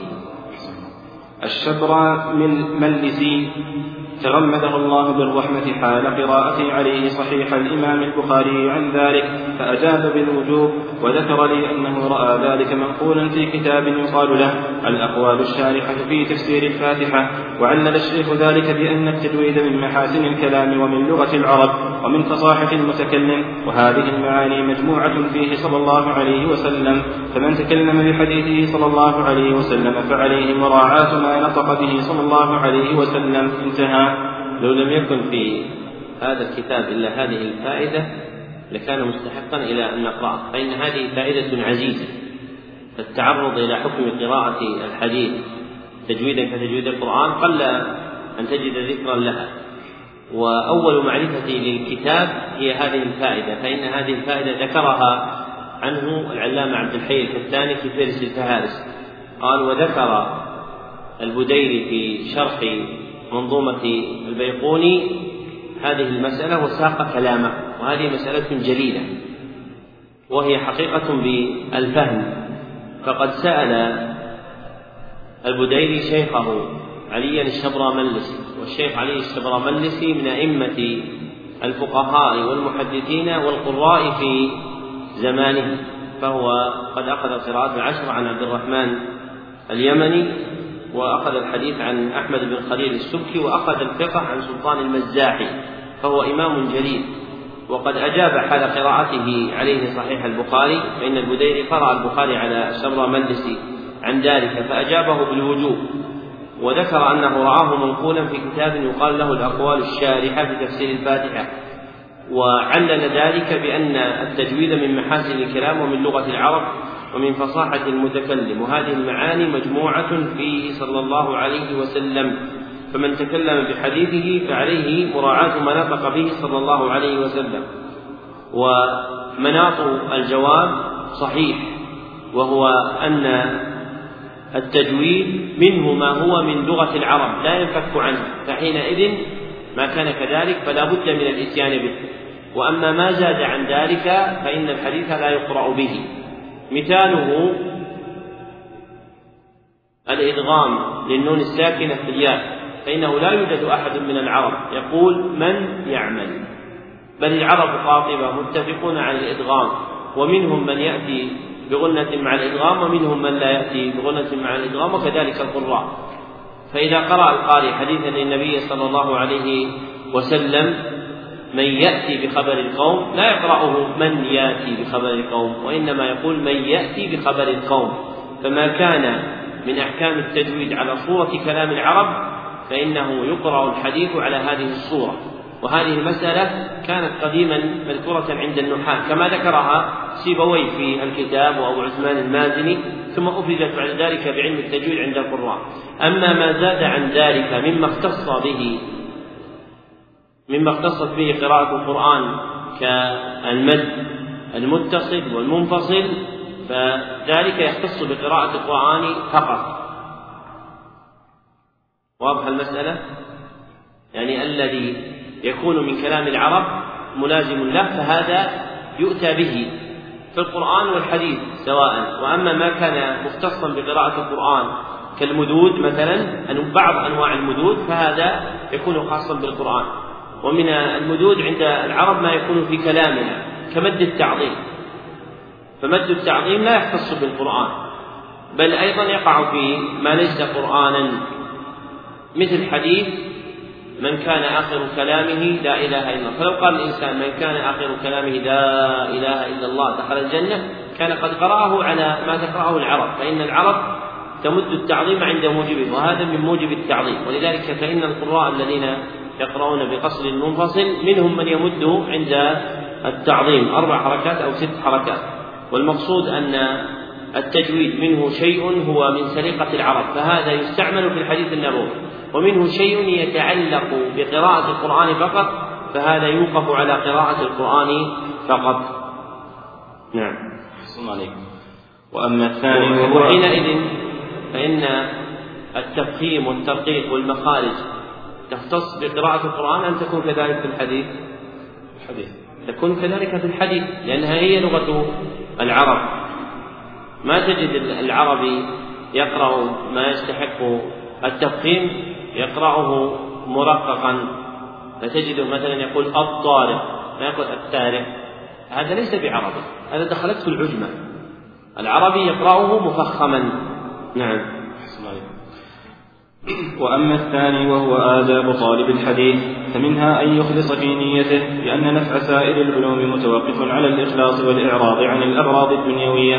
قال عليه أفضل الصلاة والسلام من تعلم علما مما يبتغى به وجه الله تعالى لا يتعلمه إلا ليصيب به غرضا من الدنيا لم يجد عرف الجنة أي ريحها يوم القيامة. وقال إبراهيم النخعي من تعلم علما يريد به وجه الله والدار الآخرة آتاه الله عز وجل ما يحتاج إليه. وعن حماد بن سلمة أنه قال من طلب الحديث لغير الله تعالى مكر به انتهى.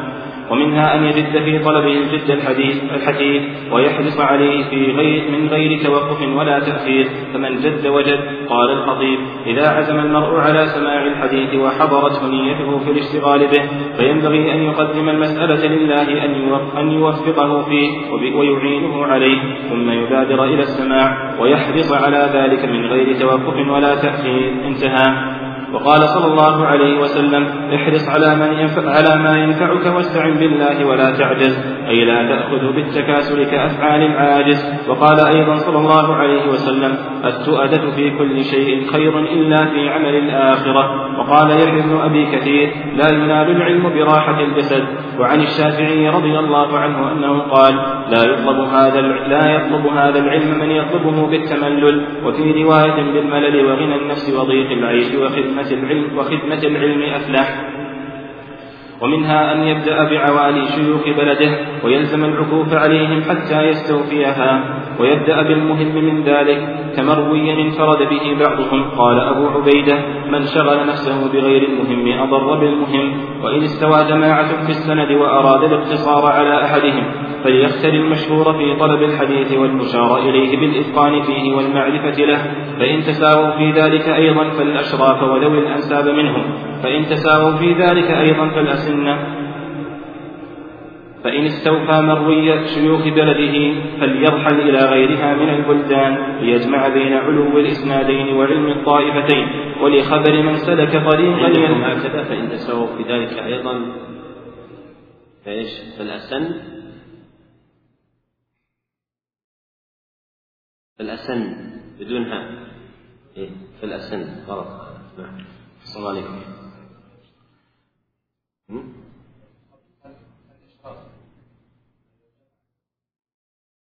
الاسماء ما تجمع على هذا. ما تجمع. نعم. فإن تساووا في ذلك أيضا فالأسن فإن استوفى, فإن استوفى مروي شيوخ بلده فليرحل إلى غيرها من البلدان ليجمع بين علو الإسنادين وعلم الطائفتين. ولخبر من سلك طريقا يلتمس فيها علما سهل الله له طريقا إلى الجنة. وقد رحل جابر بن عبد الله إلى عبد الله بن أنيس رضي الله تعالى عنهما مسيرة شهر في حديث واحد وإذا رحل فليبدأ بالأهم فالأهم كما تقدم. ومنها أن يعمل بما سمعه من شيوخ بلده أو غيرها من الأحاديث التي يعمل بها في الفضائل والترغيبات. فقد روي أن رجلا قال يا رسول الله ما ينفي عني حجة الجهل؟ قال العلم. قال فما ينفي عني حجة العلم؟ قال العمل. وقال إبراهيم بن إسماعيل. هذا حديث باطل لا نعم. وقال إبراهيم بن إسماعيل بن مجمع.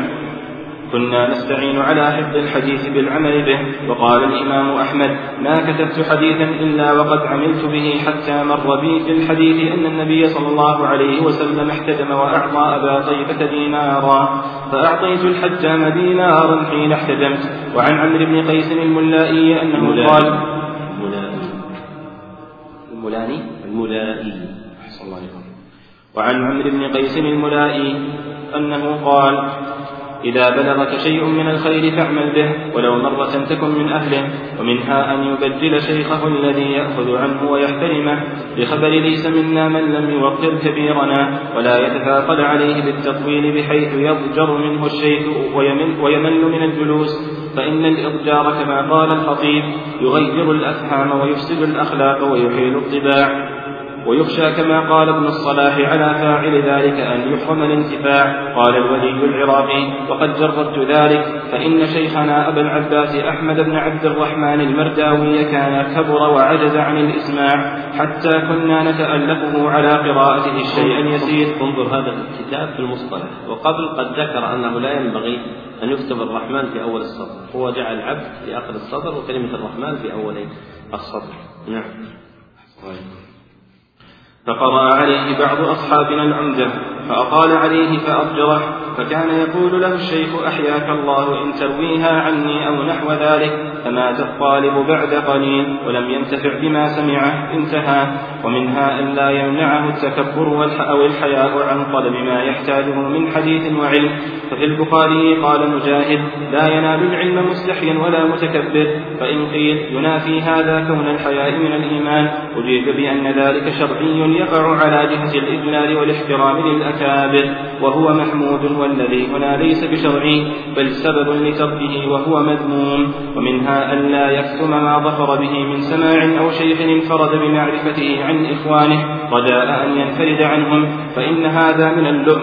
ويخشى على فاعله عدم الانتفاع. فقد قال ابن عباس رضي الله تعالى عنهما مرفوعا يا إخواني تناصحوا في العلم ولا يكتم بعضكم بعضا فإن خيانة الرجل في علمه أشد من خيانته في ماله ولا يصح هذا الحديث نعم. نعم له الكتم عمن لم يره أهلا له أو يكون ممن لا يقبل الصواب إذا أرشده إليه أو نحو ذلك. ومنها أن يأخذ كل ما يستفيده من حديث أو غيره أو غيره عمن لقيه ولو دونه وسواء كان سنده عاليا أو نازلا فالفائدة ضالة المؤمن حيثما وجدها التقطها وهكذا كانت سيرة السلف الصالح فكم من كبير روى عن صغير ودليل ذلك قراءة النبي صلى الله عليه وسلم مع عظم منزلته على أبي بن كعب فلعله ليتأسى به غيره. فعله فعله ليتأسى به غيره. أحسن الله فعله ليتأسى به غيره ولا يستنكف الكبير أن يأخذ العلم عمن دونه مع ما فيه من ترغيب الصغير في الازدياد إذا رأى الكبير يأخذ عنه. قال وكيل لا يكون الرجل عالما حتى يأخذ عمن فوقه وعمن دونه وعمن مثله انتهى. وليكن قصد الطالب بما ذكر تحصيل الفائدة لا كثرة الشيوخ لأجل مجرد الصيت الخالي عن الفائدة. أما تكثيرهم لتكثير طرق الحديث فلا بأس به. ومنها أن يجمع في تحمل الحديث بين الرواية والدراية ولا يقتصر على سماع الحديث وكفه من غير فهم معناه وإلا لكان كما قال ابن الصلاح قد أتعب نفسه من غير أن يظفر بطائل ولا يحصل بذلك في عداد ولا يحصل بذلك في عداد أهل الحديث الأماثل. وقال أبو عاصم الرياسة في الحديث بلا دراية رياسة ندلة بنون مفتوحة فذال معجمة ساكنة. عندكم ندالة ولا ندلة؟ ندالة؟ الذي أحفظها رياسة ندالة نعم بنون مفتوحة فذال معجمة ساكنة أي خسيسة ومنها أن يقرأ عند شروعه في طلب الحديث كتابا في مصطلح أهله ككتاب ابن الصلاح أو ألفية العراقي أو الهداية للشمس بن الجزري وأقل ما يكفيه في ذلك مثل هذا الكتاب فإن كل من ذلك جدير بأن تحصل به العناية وأن يبدأ في قراءة الحديث بصحيح البخاري كمسلم ثم بالسنن المراعاة فيها الاتصال غالبا ويبدأ منها بسنن أبي داود لكثرة أحاديث الأحكام فيها فسنن النسائي ليتمرن في كيفية المشي في العلل فسنن الترمذي لاعتنائه ببيان ما فيها من صحة وحسن وغيرهما فسنن البيهقي لاستيعابه أكثر أحاديث الأحكام ثم بما دعت إليه الحاجة من كتب المسانيد كمسند الإمام أحمد وابن راهويه وأبي داود الطيالسي وكذا ما دعت إليه الحاجة من الكتب المصنفة على الأبواب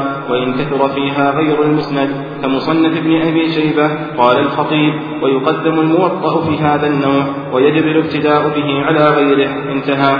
ثم بما دعت إليه الحاجة من كتب العلل كعلل ابن المديني والبخاري ومسلم وأحسنها علل الإمام أحمد وابن أبي حاتم والدار قطني وكذا ما دعت إليه الحاجة من كتب التواريخ للمحدثين المشتملة على الأحكام في أحوال الرواة كابن معين وأبي حسان الزيادي ومن أحسنها التاريخ الكبير للإمام البخاري فإنه كما قال الخطيب يرجو أن يزيد على هذه الكتب كلها ومنها أن يكون حفظه للحديث قليلا قليلا مع الأيام والليالي فذلك أدعى لتحصيله وعدم نسيانه ولا يأخذ ما لا يطيقه. بخبر خذوا من العلم ما تطيقون. وعن الثوري أنه قال كنت آتي الأعمش ومنصورا فأسمع أربعة أحاديث هكذا خذوا من العلم ومن العمل.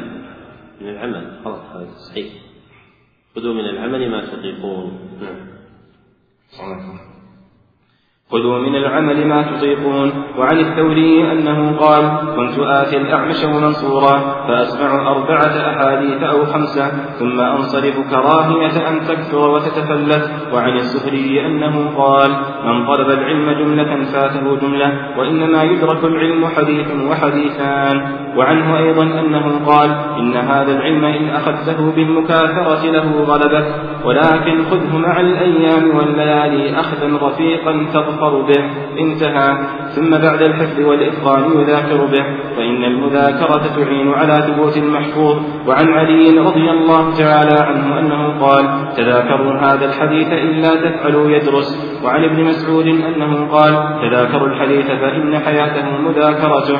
وعن الخليل بن أحمد أنه قال ذاكر بعلمك تذكر ما عندك وتستفد ما ليس عندك انتهى. فإذا أتى طالب الحديث بهذه الآداب وتأهل لمعرفة التأليف فليبادر إليه فإنه يمهر في الحديث ويقف على غوامضه ويذكر بذلك ويذكر ويذكر بذلك بين العلماء إلى آخر الدهر ويغتنم بذلك عظيم الأجور. وله في تأليف الحديث طريقتان معروفتان بين علمائه الأولى على الأبواب في الأحكام الفقهية أو غيرها الثانية أن يجمعه على المسانيد ويفرده للصحابة رضي الله عنهم واحدا فواحدا. وإن اختلف أنواع أحاديثه كمسند الإمام أحمد وغيره مما مر وكمسند عبيد الله بن موسى العبسي وأبي بكر بن أبي شيبة ثم من أهل هذه الطريقة من يرتب أسماء الصحابة على حروف المعجم كالطبراني في معجمه الكبير ومنهم من يرتب على القبائل فيقدم بني هاشم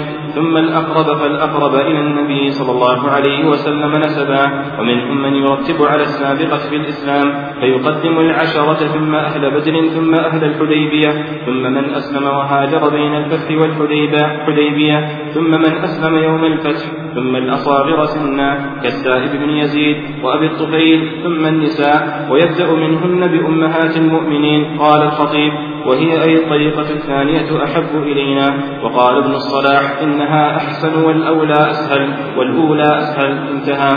فإن لم يتأهل طالب الحديث للتأليف فلا يأتي به. فقد كره العلماء له ذلك لقصر مرتبته فعن ابن المديني إذا رأيت المحدث أول ما يكتب يجمع حديث الغسل وحديث من كذب علي متعمدا فاكتب على قفاه لا يفلح انتهى. وقوله يجمع حديث وقوله يجمع حديثا إلى آخره أي يجمعهما في محل واحد فإنه لا مناسبة بين الحديثين المذكورين وقوله فاكتب على قفاه كناية عن ذمه. الفصل الخامس. ينبغي لطالب الحديث الاعتناء بأمور مهمة عند المحدثين منها معرفة طبقات الرواة وفائدته الأمن من تداخل المشتبهين وإن كان الاطلاع على تبيين التدليس والوقوف على حقيقة المراد من العنعنة والطبقة في اصطلاحهم عبارة عن جماعة اشتركوا في السن ولقاء المشايخ.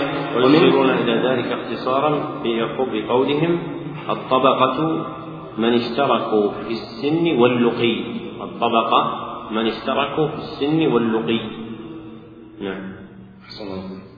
ومنها معرفة بلدانهم وأوطانهم وفائدته الأمن من تداخل الاسمين فإنهما إن اتفقا في الاسم افترقا بالنسب ومنها معرفة مواليدهم وأكثر. نسبة المتأخرين إلى البلدان والأوطان لأن الأمر كما قال العراقي وضاعت الأنساب في البلدان فنسب الأكثر للأوطان. فأكثر الرواة المتأخرين صار ينسب إلى البلد. نعم. أحسن الله عليكم. ومنها معرفة موالدهم ووفاتهم. ووفياتهم عندكم هكذا؟ ووفاتهم؟ الجمع. لابد يكون جمع مع مواليدهم ووفياتهم. بزيادة ياء وليست وفياتهم إنما هي وفياتهم بالتخفيف. نعم. أحسن عليكم. ومنها معرفة مواليدهم ووفياتهم لأن بمعرفتها يحصل الأمن من دعوى المدعي للقاء بعضهم وهو في نفس الأمر ليس كذلك ولنذكر طرفا من أعيانهم لنفوز بشيء من بركاتهم. ويحصل به بشيء من بركاتهم أي المتعلقة بصفاتهم لا ذواتهم لأن بركة الذات مختصة بالنبي صلى الله عليه وسلم. أما بركة الصفات فكل صفة حمدت شرعا فهي مباركة كالعلم والزهد وغير ذلك. نعم. ويحسن بذكرهم ختم الكتاب. حشرنا الله معهم والدين وسائر الأحباب. مبتدئا بذكر النبي صلى الله عليه وسلم لتكمل البركة بذلك. فنقول قد عاش كل من النبي صلى الله عليه وسلم وأبي بكر وعمر وعلي رضي الله عنهم ثلاثا وستين سنة. وهذا ما عليه الجمهور. ويقابل ذلك أقوال كثيرة. وقد قبض صلى الله عليه وسلم يوم الاثنين باثنتي عشرة ليلة خلت من شهر ربيع الأول على ما على ما عليه الجمهور. وقيل في مستهله وقيل لليلتين خلتا منه وقيل في ثانية والقول بأنه مات صلى الله عليه وسلم في رمضان شاذ وذلك سنة إحدى عشرة من هجرته صلى الله عليه وسلم. وقد أوضحت ذلك في رسالة المسماة بإظهار السرور بمولد النبي المسرور. وبينت فيها وقت مرضه صلى الله عليه وسلم ومدته ووقت وفاته ودفنه. وقبض أبو بكر رضي الله عنه في جماد الأولى وقيل في جماد الآخرة وقيل في ربيع الأول لليلة خلت منه سنة ثلاث عشرة من الهجرة. وعمر رضي الله عنه سنة ثلاث وعشرين آخر يوم من ذي الحجة شهيدا. وعلي رضي الله تعالى عنه في شهر رمضان سنة أربعين قتله قتله أشقى الآخرين. قتله أشقى الآخرين عبد الرحمن عبد الرحمن بن ملجم المرادي بنص قوله صلى الله عليه وسلم لعلي أشقى الناس الذي عقر الناقة والذي يضربك على هذا ووضع يده على رأسه حتى يخدد هذه يعني لحيته. هذا الحديث روي بأسانيد فيها ضعف ومن المتأخرين من يحسنه. نعم. صحيح أما عثمان بن عفان رضي الله عنه فإنه عاش اثنتين وثمانين سنة ومات في ذي الحجة شهيدا سنة خمس وثلاثين ومات أبو عبيدة بن الجراح سنة ثمانية عشرة وعاش ثمانا وخمسين سنة.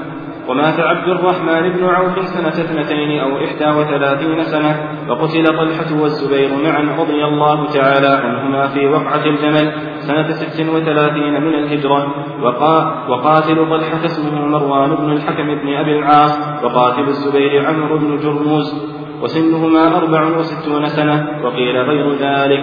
ومات سعيد بن زيد سنة إحدى وخمسين وقيل غير ذلك. وسعد بن أبي وقاص سنة خمس وخمسين وقيل غير ذلك. ومات أبو عبد الله سفيان بن سعيد الثوري سنة إحدى وستين مئة ومئة. والإمام مالك رضي الله تعالى عنه بالمدينة سنة تسع وسبعين ومئة. وولد سنة ثلاث أو إحدى أو أربع وتسعين. وتوفي الإمام أبو حنيفة ببغداد سنة خمسين ومئة. وكان ابن سبعين والإمام الشافعي بمصر سنة أربع ومائتين وولد سنة خمسين ومائة والإمام أحمد بن حنبل ببغداد سنة إحدى وأربعين ومائتين وولد سنة أربع وستين ومائة والبخاري ليلة الفطر سنة ست وخمسين ومائتين بقرية خرتين بقرية خرسنك من قرى سمرقند وولد يوم الجمعة بعد الصلاة لثلاث عشرة ليلة خلت من شوال سنة أربع وتسعين ومائة ومسلم بنيسابور سنة إحدى وستين ومائتين بخمس بقين من شهر رجب وكان ابن خمس وخمسين وابن ماجه سنة ثلاث وسبعين ومائتين يوم الثلاثاء لثمان بقين من رمضان وقيل سنة خمس وسبعين وأبو داود بالبصرة سنة خمس وسبعين ومائتين والترمذي سنة تسع وسبعين ومائتين والحافظ أبو بكر أحمد, أحمد البزار براء مهملة آخرة سنة أربع وتسعين ومائتين والنسائي سنة ثلاث وثلاثمائة في صفر يوم الاثنين لثلاث عشرة خلت منه وكان موته بالرفس بالأرجل وسببه أن أهل دمشق سألوه عن معاوية وما روي في من فضائله ليرجحوه بها على علي رضي الله تعالى عنهما فأجابهم بقوله لا يرضى معاوية رأسا برأس حتى يفضل فما زالوا يرقصونه في حضن في حضنيه أي جانبيه حتى أخرج من المسجد. ثم فما زالوا يرقصونه في حضنيه هكذا؟ نعم. فما زالوا يرقصونه في حضنيه أي جانبيه حتى أخرج من المسجد ثم حمل إلى مكة فمات بها مقتولا شهيدا وابن سريج بسين مهملة وآخره جيم أبو العباس أحمد بن ثم حمل إلى مكة فمات بها مقتولا شهيدا. دخوله للشام كان في طريقه إلى الحج ثم وقع عليه ما وقع مع أهل دمشق فخرج يريد مكة وتوفي في الرملة في فلسطين وموته كان بالرملة وقبره في الرملة أما ما يقال إنه مات في مكة فليس صحيحا نعم. أبو العباس أحمد بن عمر الفقيه القاضي الشافعي سنة ست وثلاثمائة وابن حبان بكسر أوله المهمل فموحدة ثقيلة آخره نون سنة أربع وخمسين وثلاثمائة والطبراني سنة ست وثلاثمائة في شهر ذي القعدة والدار قطني سنة خمس وثمانين وثلاثمائة يوم الأربعاء لثمان خلون من ذي القعدة وولد في ذي القعدة أيضا سنة ست وثلاثين ومائة وثلاثمائة. والحاكم بنيسابور في صفر سنة, سنة خمس وأربعمائة وولد في شهر ربيع الأول ربيع الأول سنة إحدى وعشرين وثلاثمائة وأبو نعيم يوم الاثنين لعشرين خلون من المحرم سنة ثلاثين وأربعمائة وولد في شهر رجب سنة ست وثلاثين وثلاثمائة وأبو بكر أحمد بن الحسين الشافعي البيهقي في عاشر جماد الأولى سنة ثمان وخمسين وأربعمائة بنيسابور ودفن ببيهق كورة بنواحي نيسابور على عشرين فرسخا منها وولد سنة أربع وثمانين وثلاثمائة. كورة يعني بلد. هذا من أسماء البلدان مثل الكفر وشبرا وغيرها. نعم. أحسن وأبو بكر أحمد بن علي بن ثابت البغدادي الخطيب الشافعي وأبو عمر يوسف بن عبد الله بن محمد بن عبد البر النمري بفتح النون والميم نسبة إلى نمر. بكسر الميم بطن, بطن من ربيعة بن نزار. ومن الأزد ومن قضاعة كلاهما في سنة واحدة وهي سنة ثلاث وستين وأربعمائة فالخطيب في سابع ذي الحج ذي الحجة منها ومولده في جماد الآخرة سنة إحدى أو اثنتين وتسعين وثلاثمائة والنمري في سلخ ربيع الآخر منها ومولد يعني آخر. ومولده يوم الجمعة والإمام يخطب لخمس بقين من شهر ربيع الآخر سنة ثمان وستين وثلاثمائة. من شهر ربيع الآخر سنة ثمان وستين وثلاثمائة. فسنه خمس وسبعون سنة وخمسة أيام. والحافظ أبو عمرو عثمان الداني صاحب التيسير في القرآن وطبقات القراء وغيرهم عندكم في قراءات تيسير في القراءات. نعم التيسير في القراءات وطبقات القراء وغير وغيرهما سنة أربع وأربعين وأربعمائة وذلك في شوال ببلده دانية ومات ابن حزم سنة ست وخمسين وأربعمائة والغزالي وهو كما قال السخاوي بالتشديد نسبة إلى الغزال ويقال إنه بالتخفيف نسبة إلى غزالة.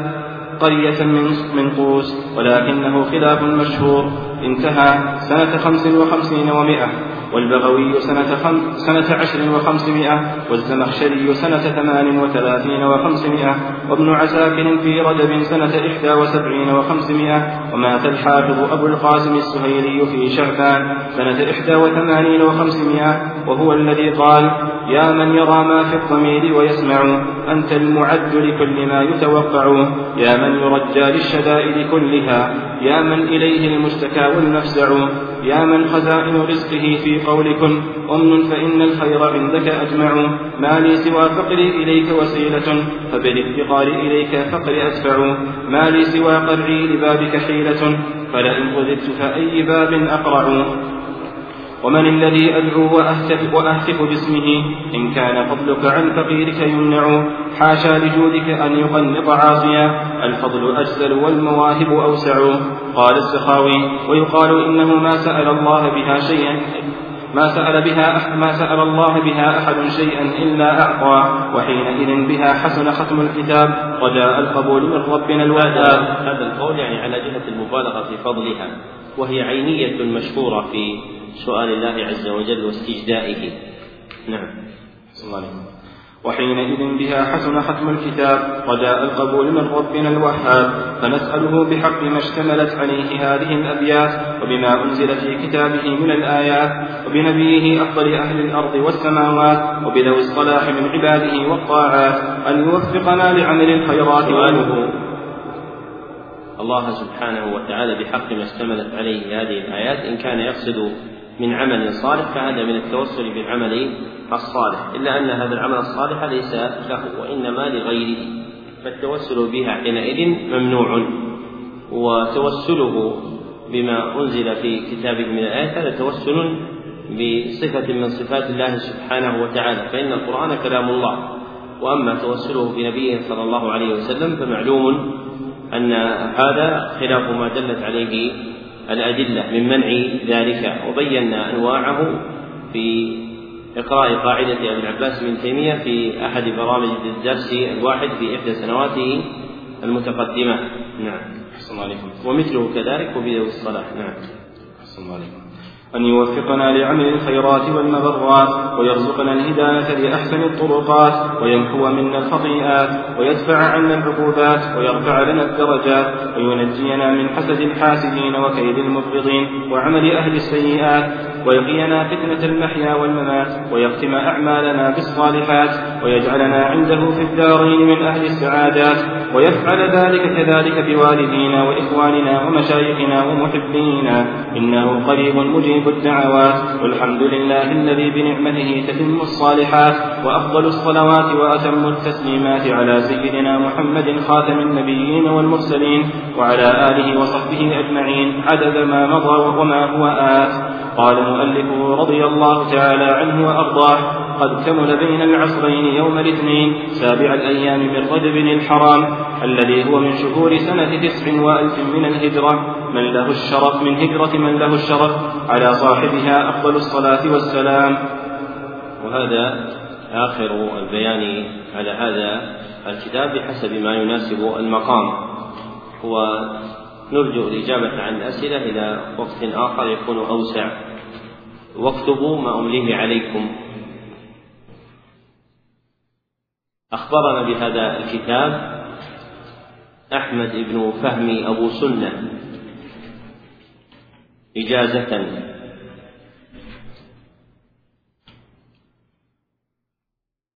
عن محمد بخيل بن حسين المطيعي.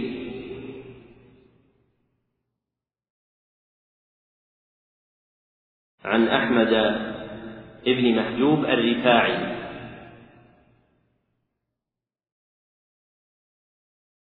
عن إبراهيم بن أحمد الباجوري. عن عبد الله بن حجازي الشرقاوي. عن محمد بن سالم الحفني عن مصنفه محمد بن محمد البديري الدمياطي.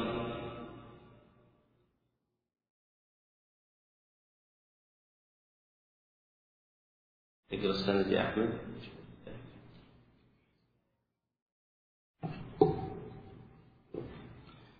أخبرنا بهذا الكتاب أحمد بن فهمي أبو سنة.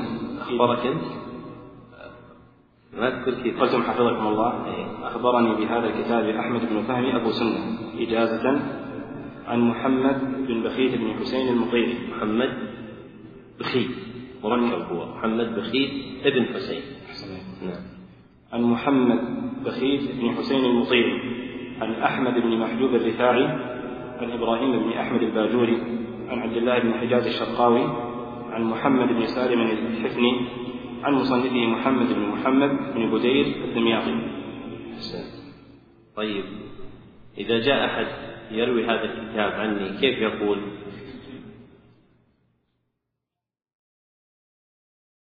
أخبرنا بهذا الكتاب.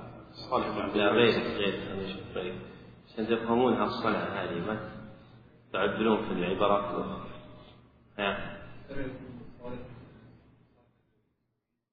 ما ما سمعته أنت. سمعته؟ السماع يكون من من لفظه صح؟ ها عبد الرحمن. ارفع صوتك عشان الإخوان يستفيدون أيوه. قراءة عين اسمع قال أخبرنا أحمد بن فهمي أبو سنة إجازة عن ويسوق باقي الإسناد. لكن هذا يكون في حق من قرأ الكتاب كله واللي قرأ الكتاب كله يقول أخبرنا فلان لأنه قرأ كله. لكن من لم تحصل له القراءة كله فلا بد أن يميز ما قرأه وما لم يقرأه فهو حصل له بالإجازة. الإخوان اللي ما ما سمعوا كاملا يكون لهم الباقي بالإجازة. والذي عليه فوت يكون أيضا إيه؟ بالإجازة. يلقون اليوم الفجر أنت عليك فوت. فما يقول في الكتاب كله أخبرنا فلان لكن يعرف القدر الذي حضره. لأن القدر الذي حضره يكون قراءة والقدر الذي لم يحضره يكون إجازة. والذي عليه فوت يسير. الأخ إبراهيم عليك فوت يسير. لأنك قمت أثناء الدرس. فلا بد أن تكون عارفا فوتك. خصوصا الدمياطي هذا المصنف هذا دمياطي. وكان تعرف جامع البدري. إيه، كان كان درس ودرس في جامع البدري. فأنت إذا أردت أن تقرأ هذا الكتاب في جامع البدري إن شاء الله تقول أخبرنا به فلان بفوت يسير. ويكون هذا الفوت اليسير معروفا عندك. أما إذا لم يكن معروفا فإنه يبطل روايتك. لأن الفوت يحتمل أن يكون في أي جزء من أجزائه. فلا بد أن يكون هذا الفوت مضبوطا. ذلك الإنسان إذا سمع شيء ينبغي له أن يعتني بضبطه.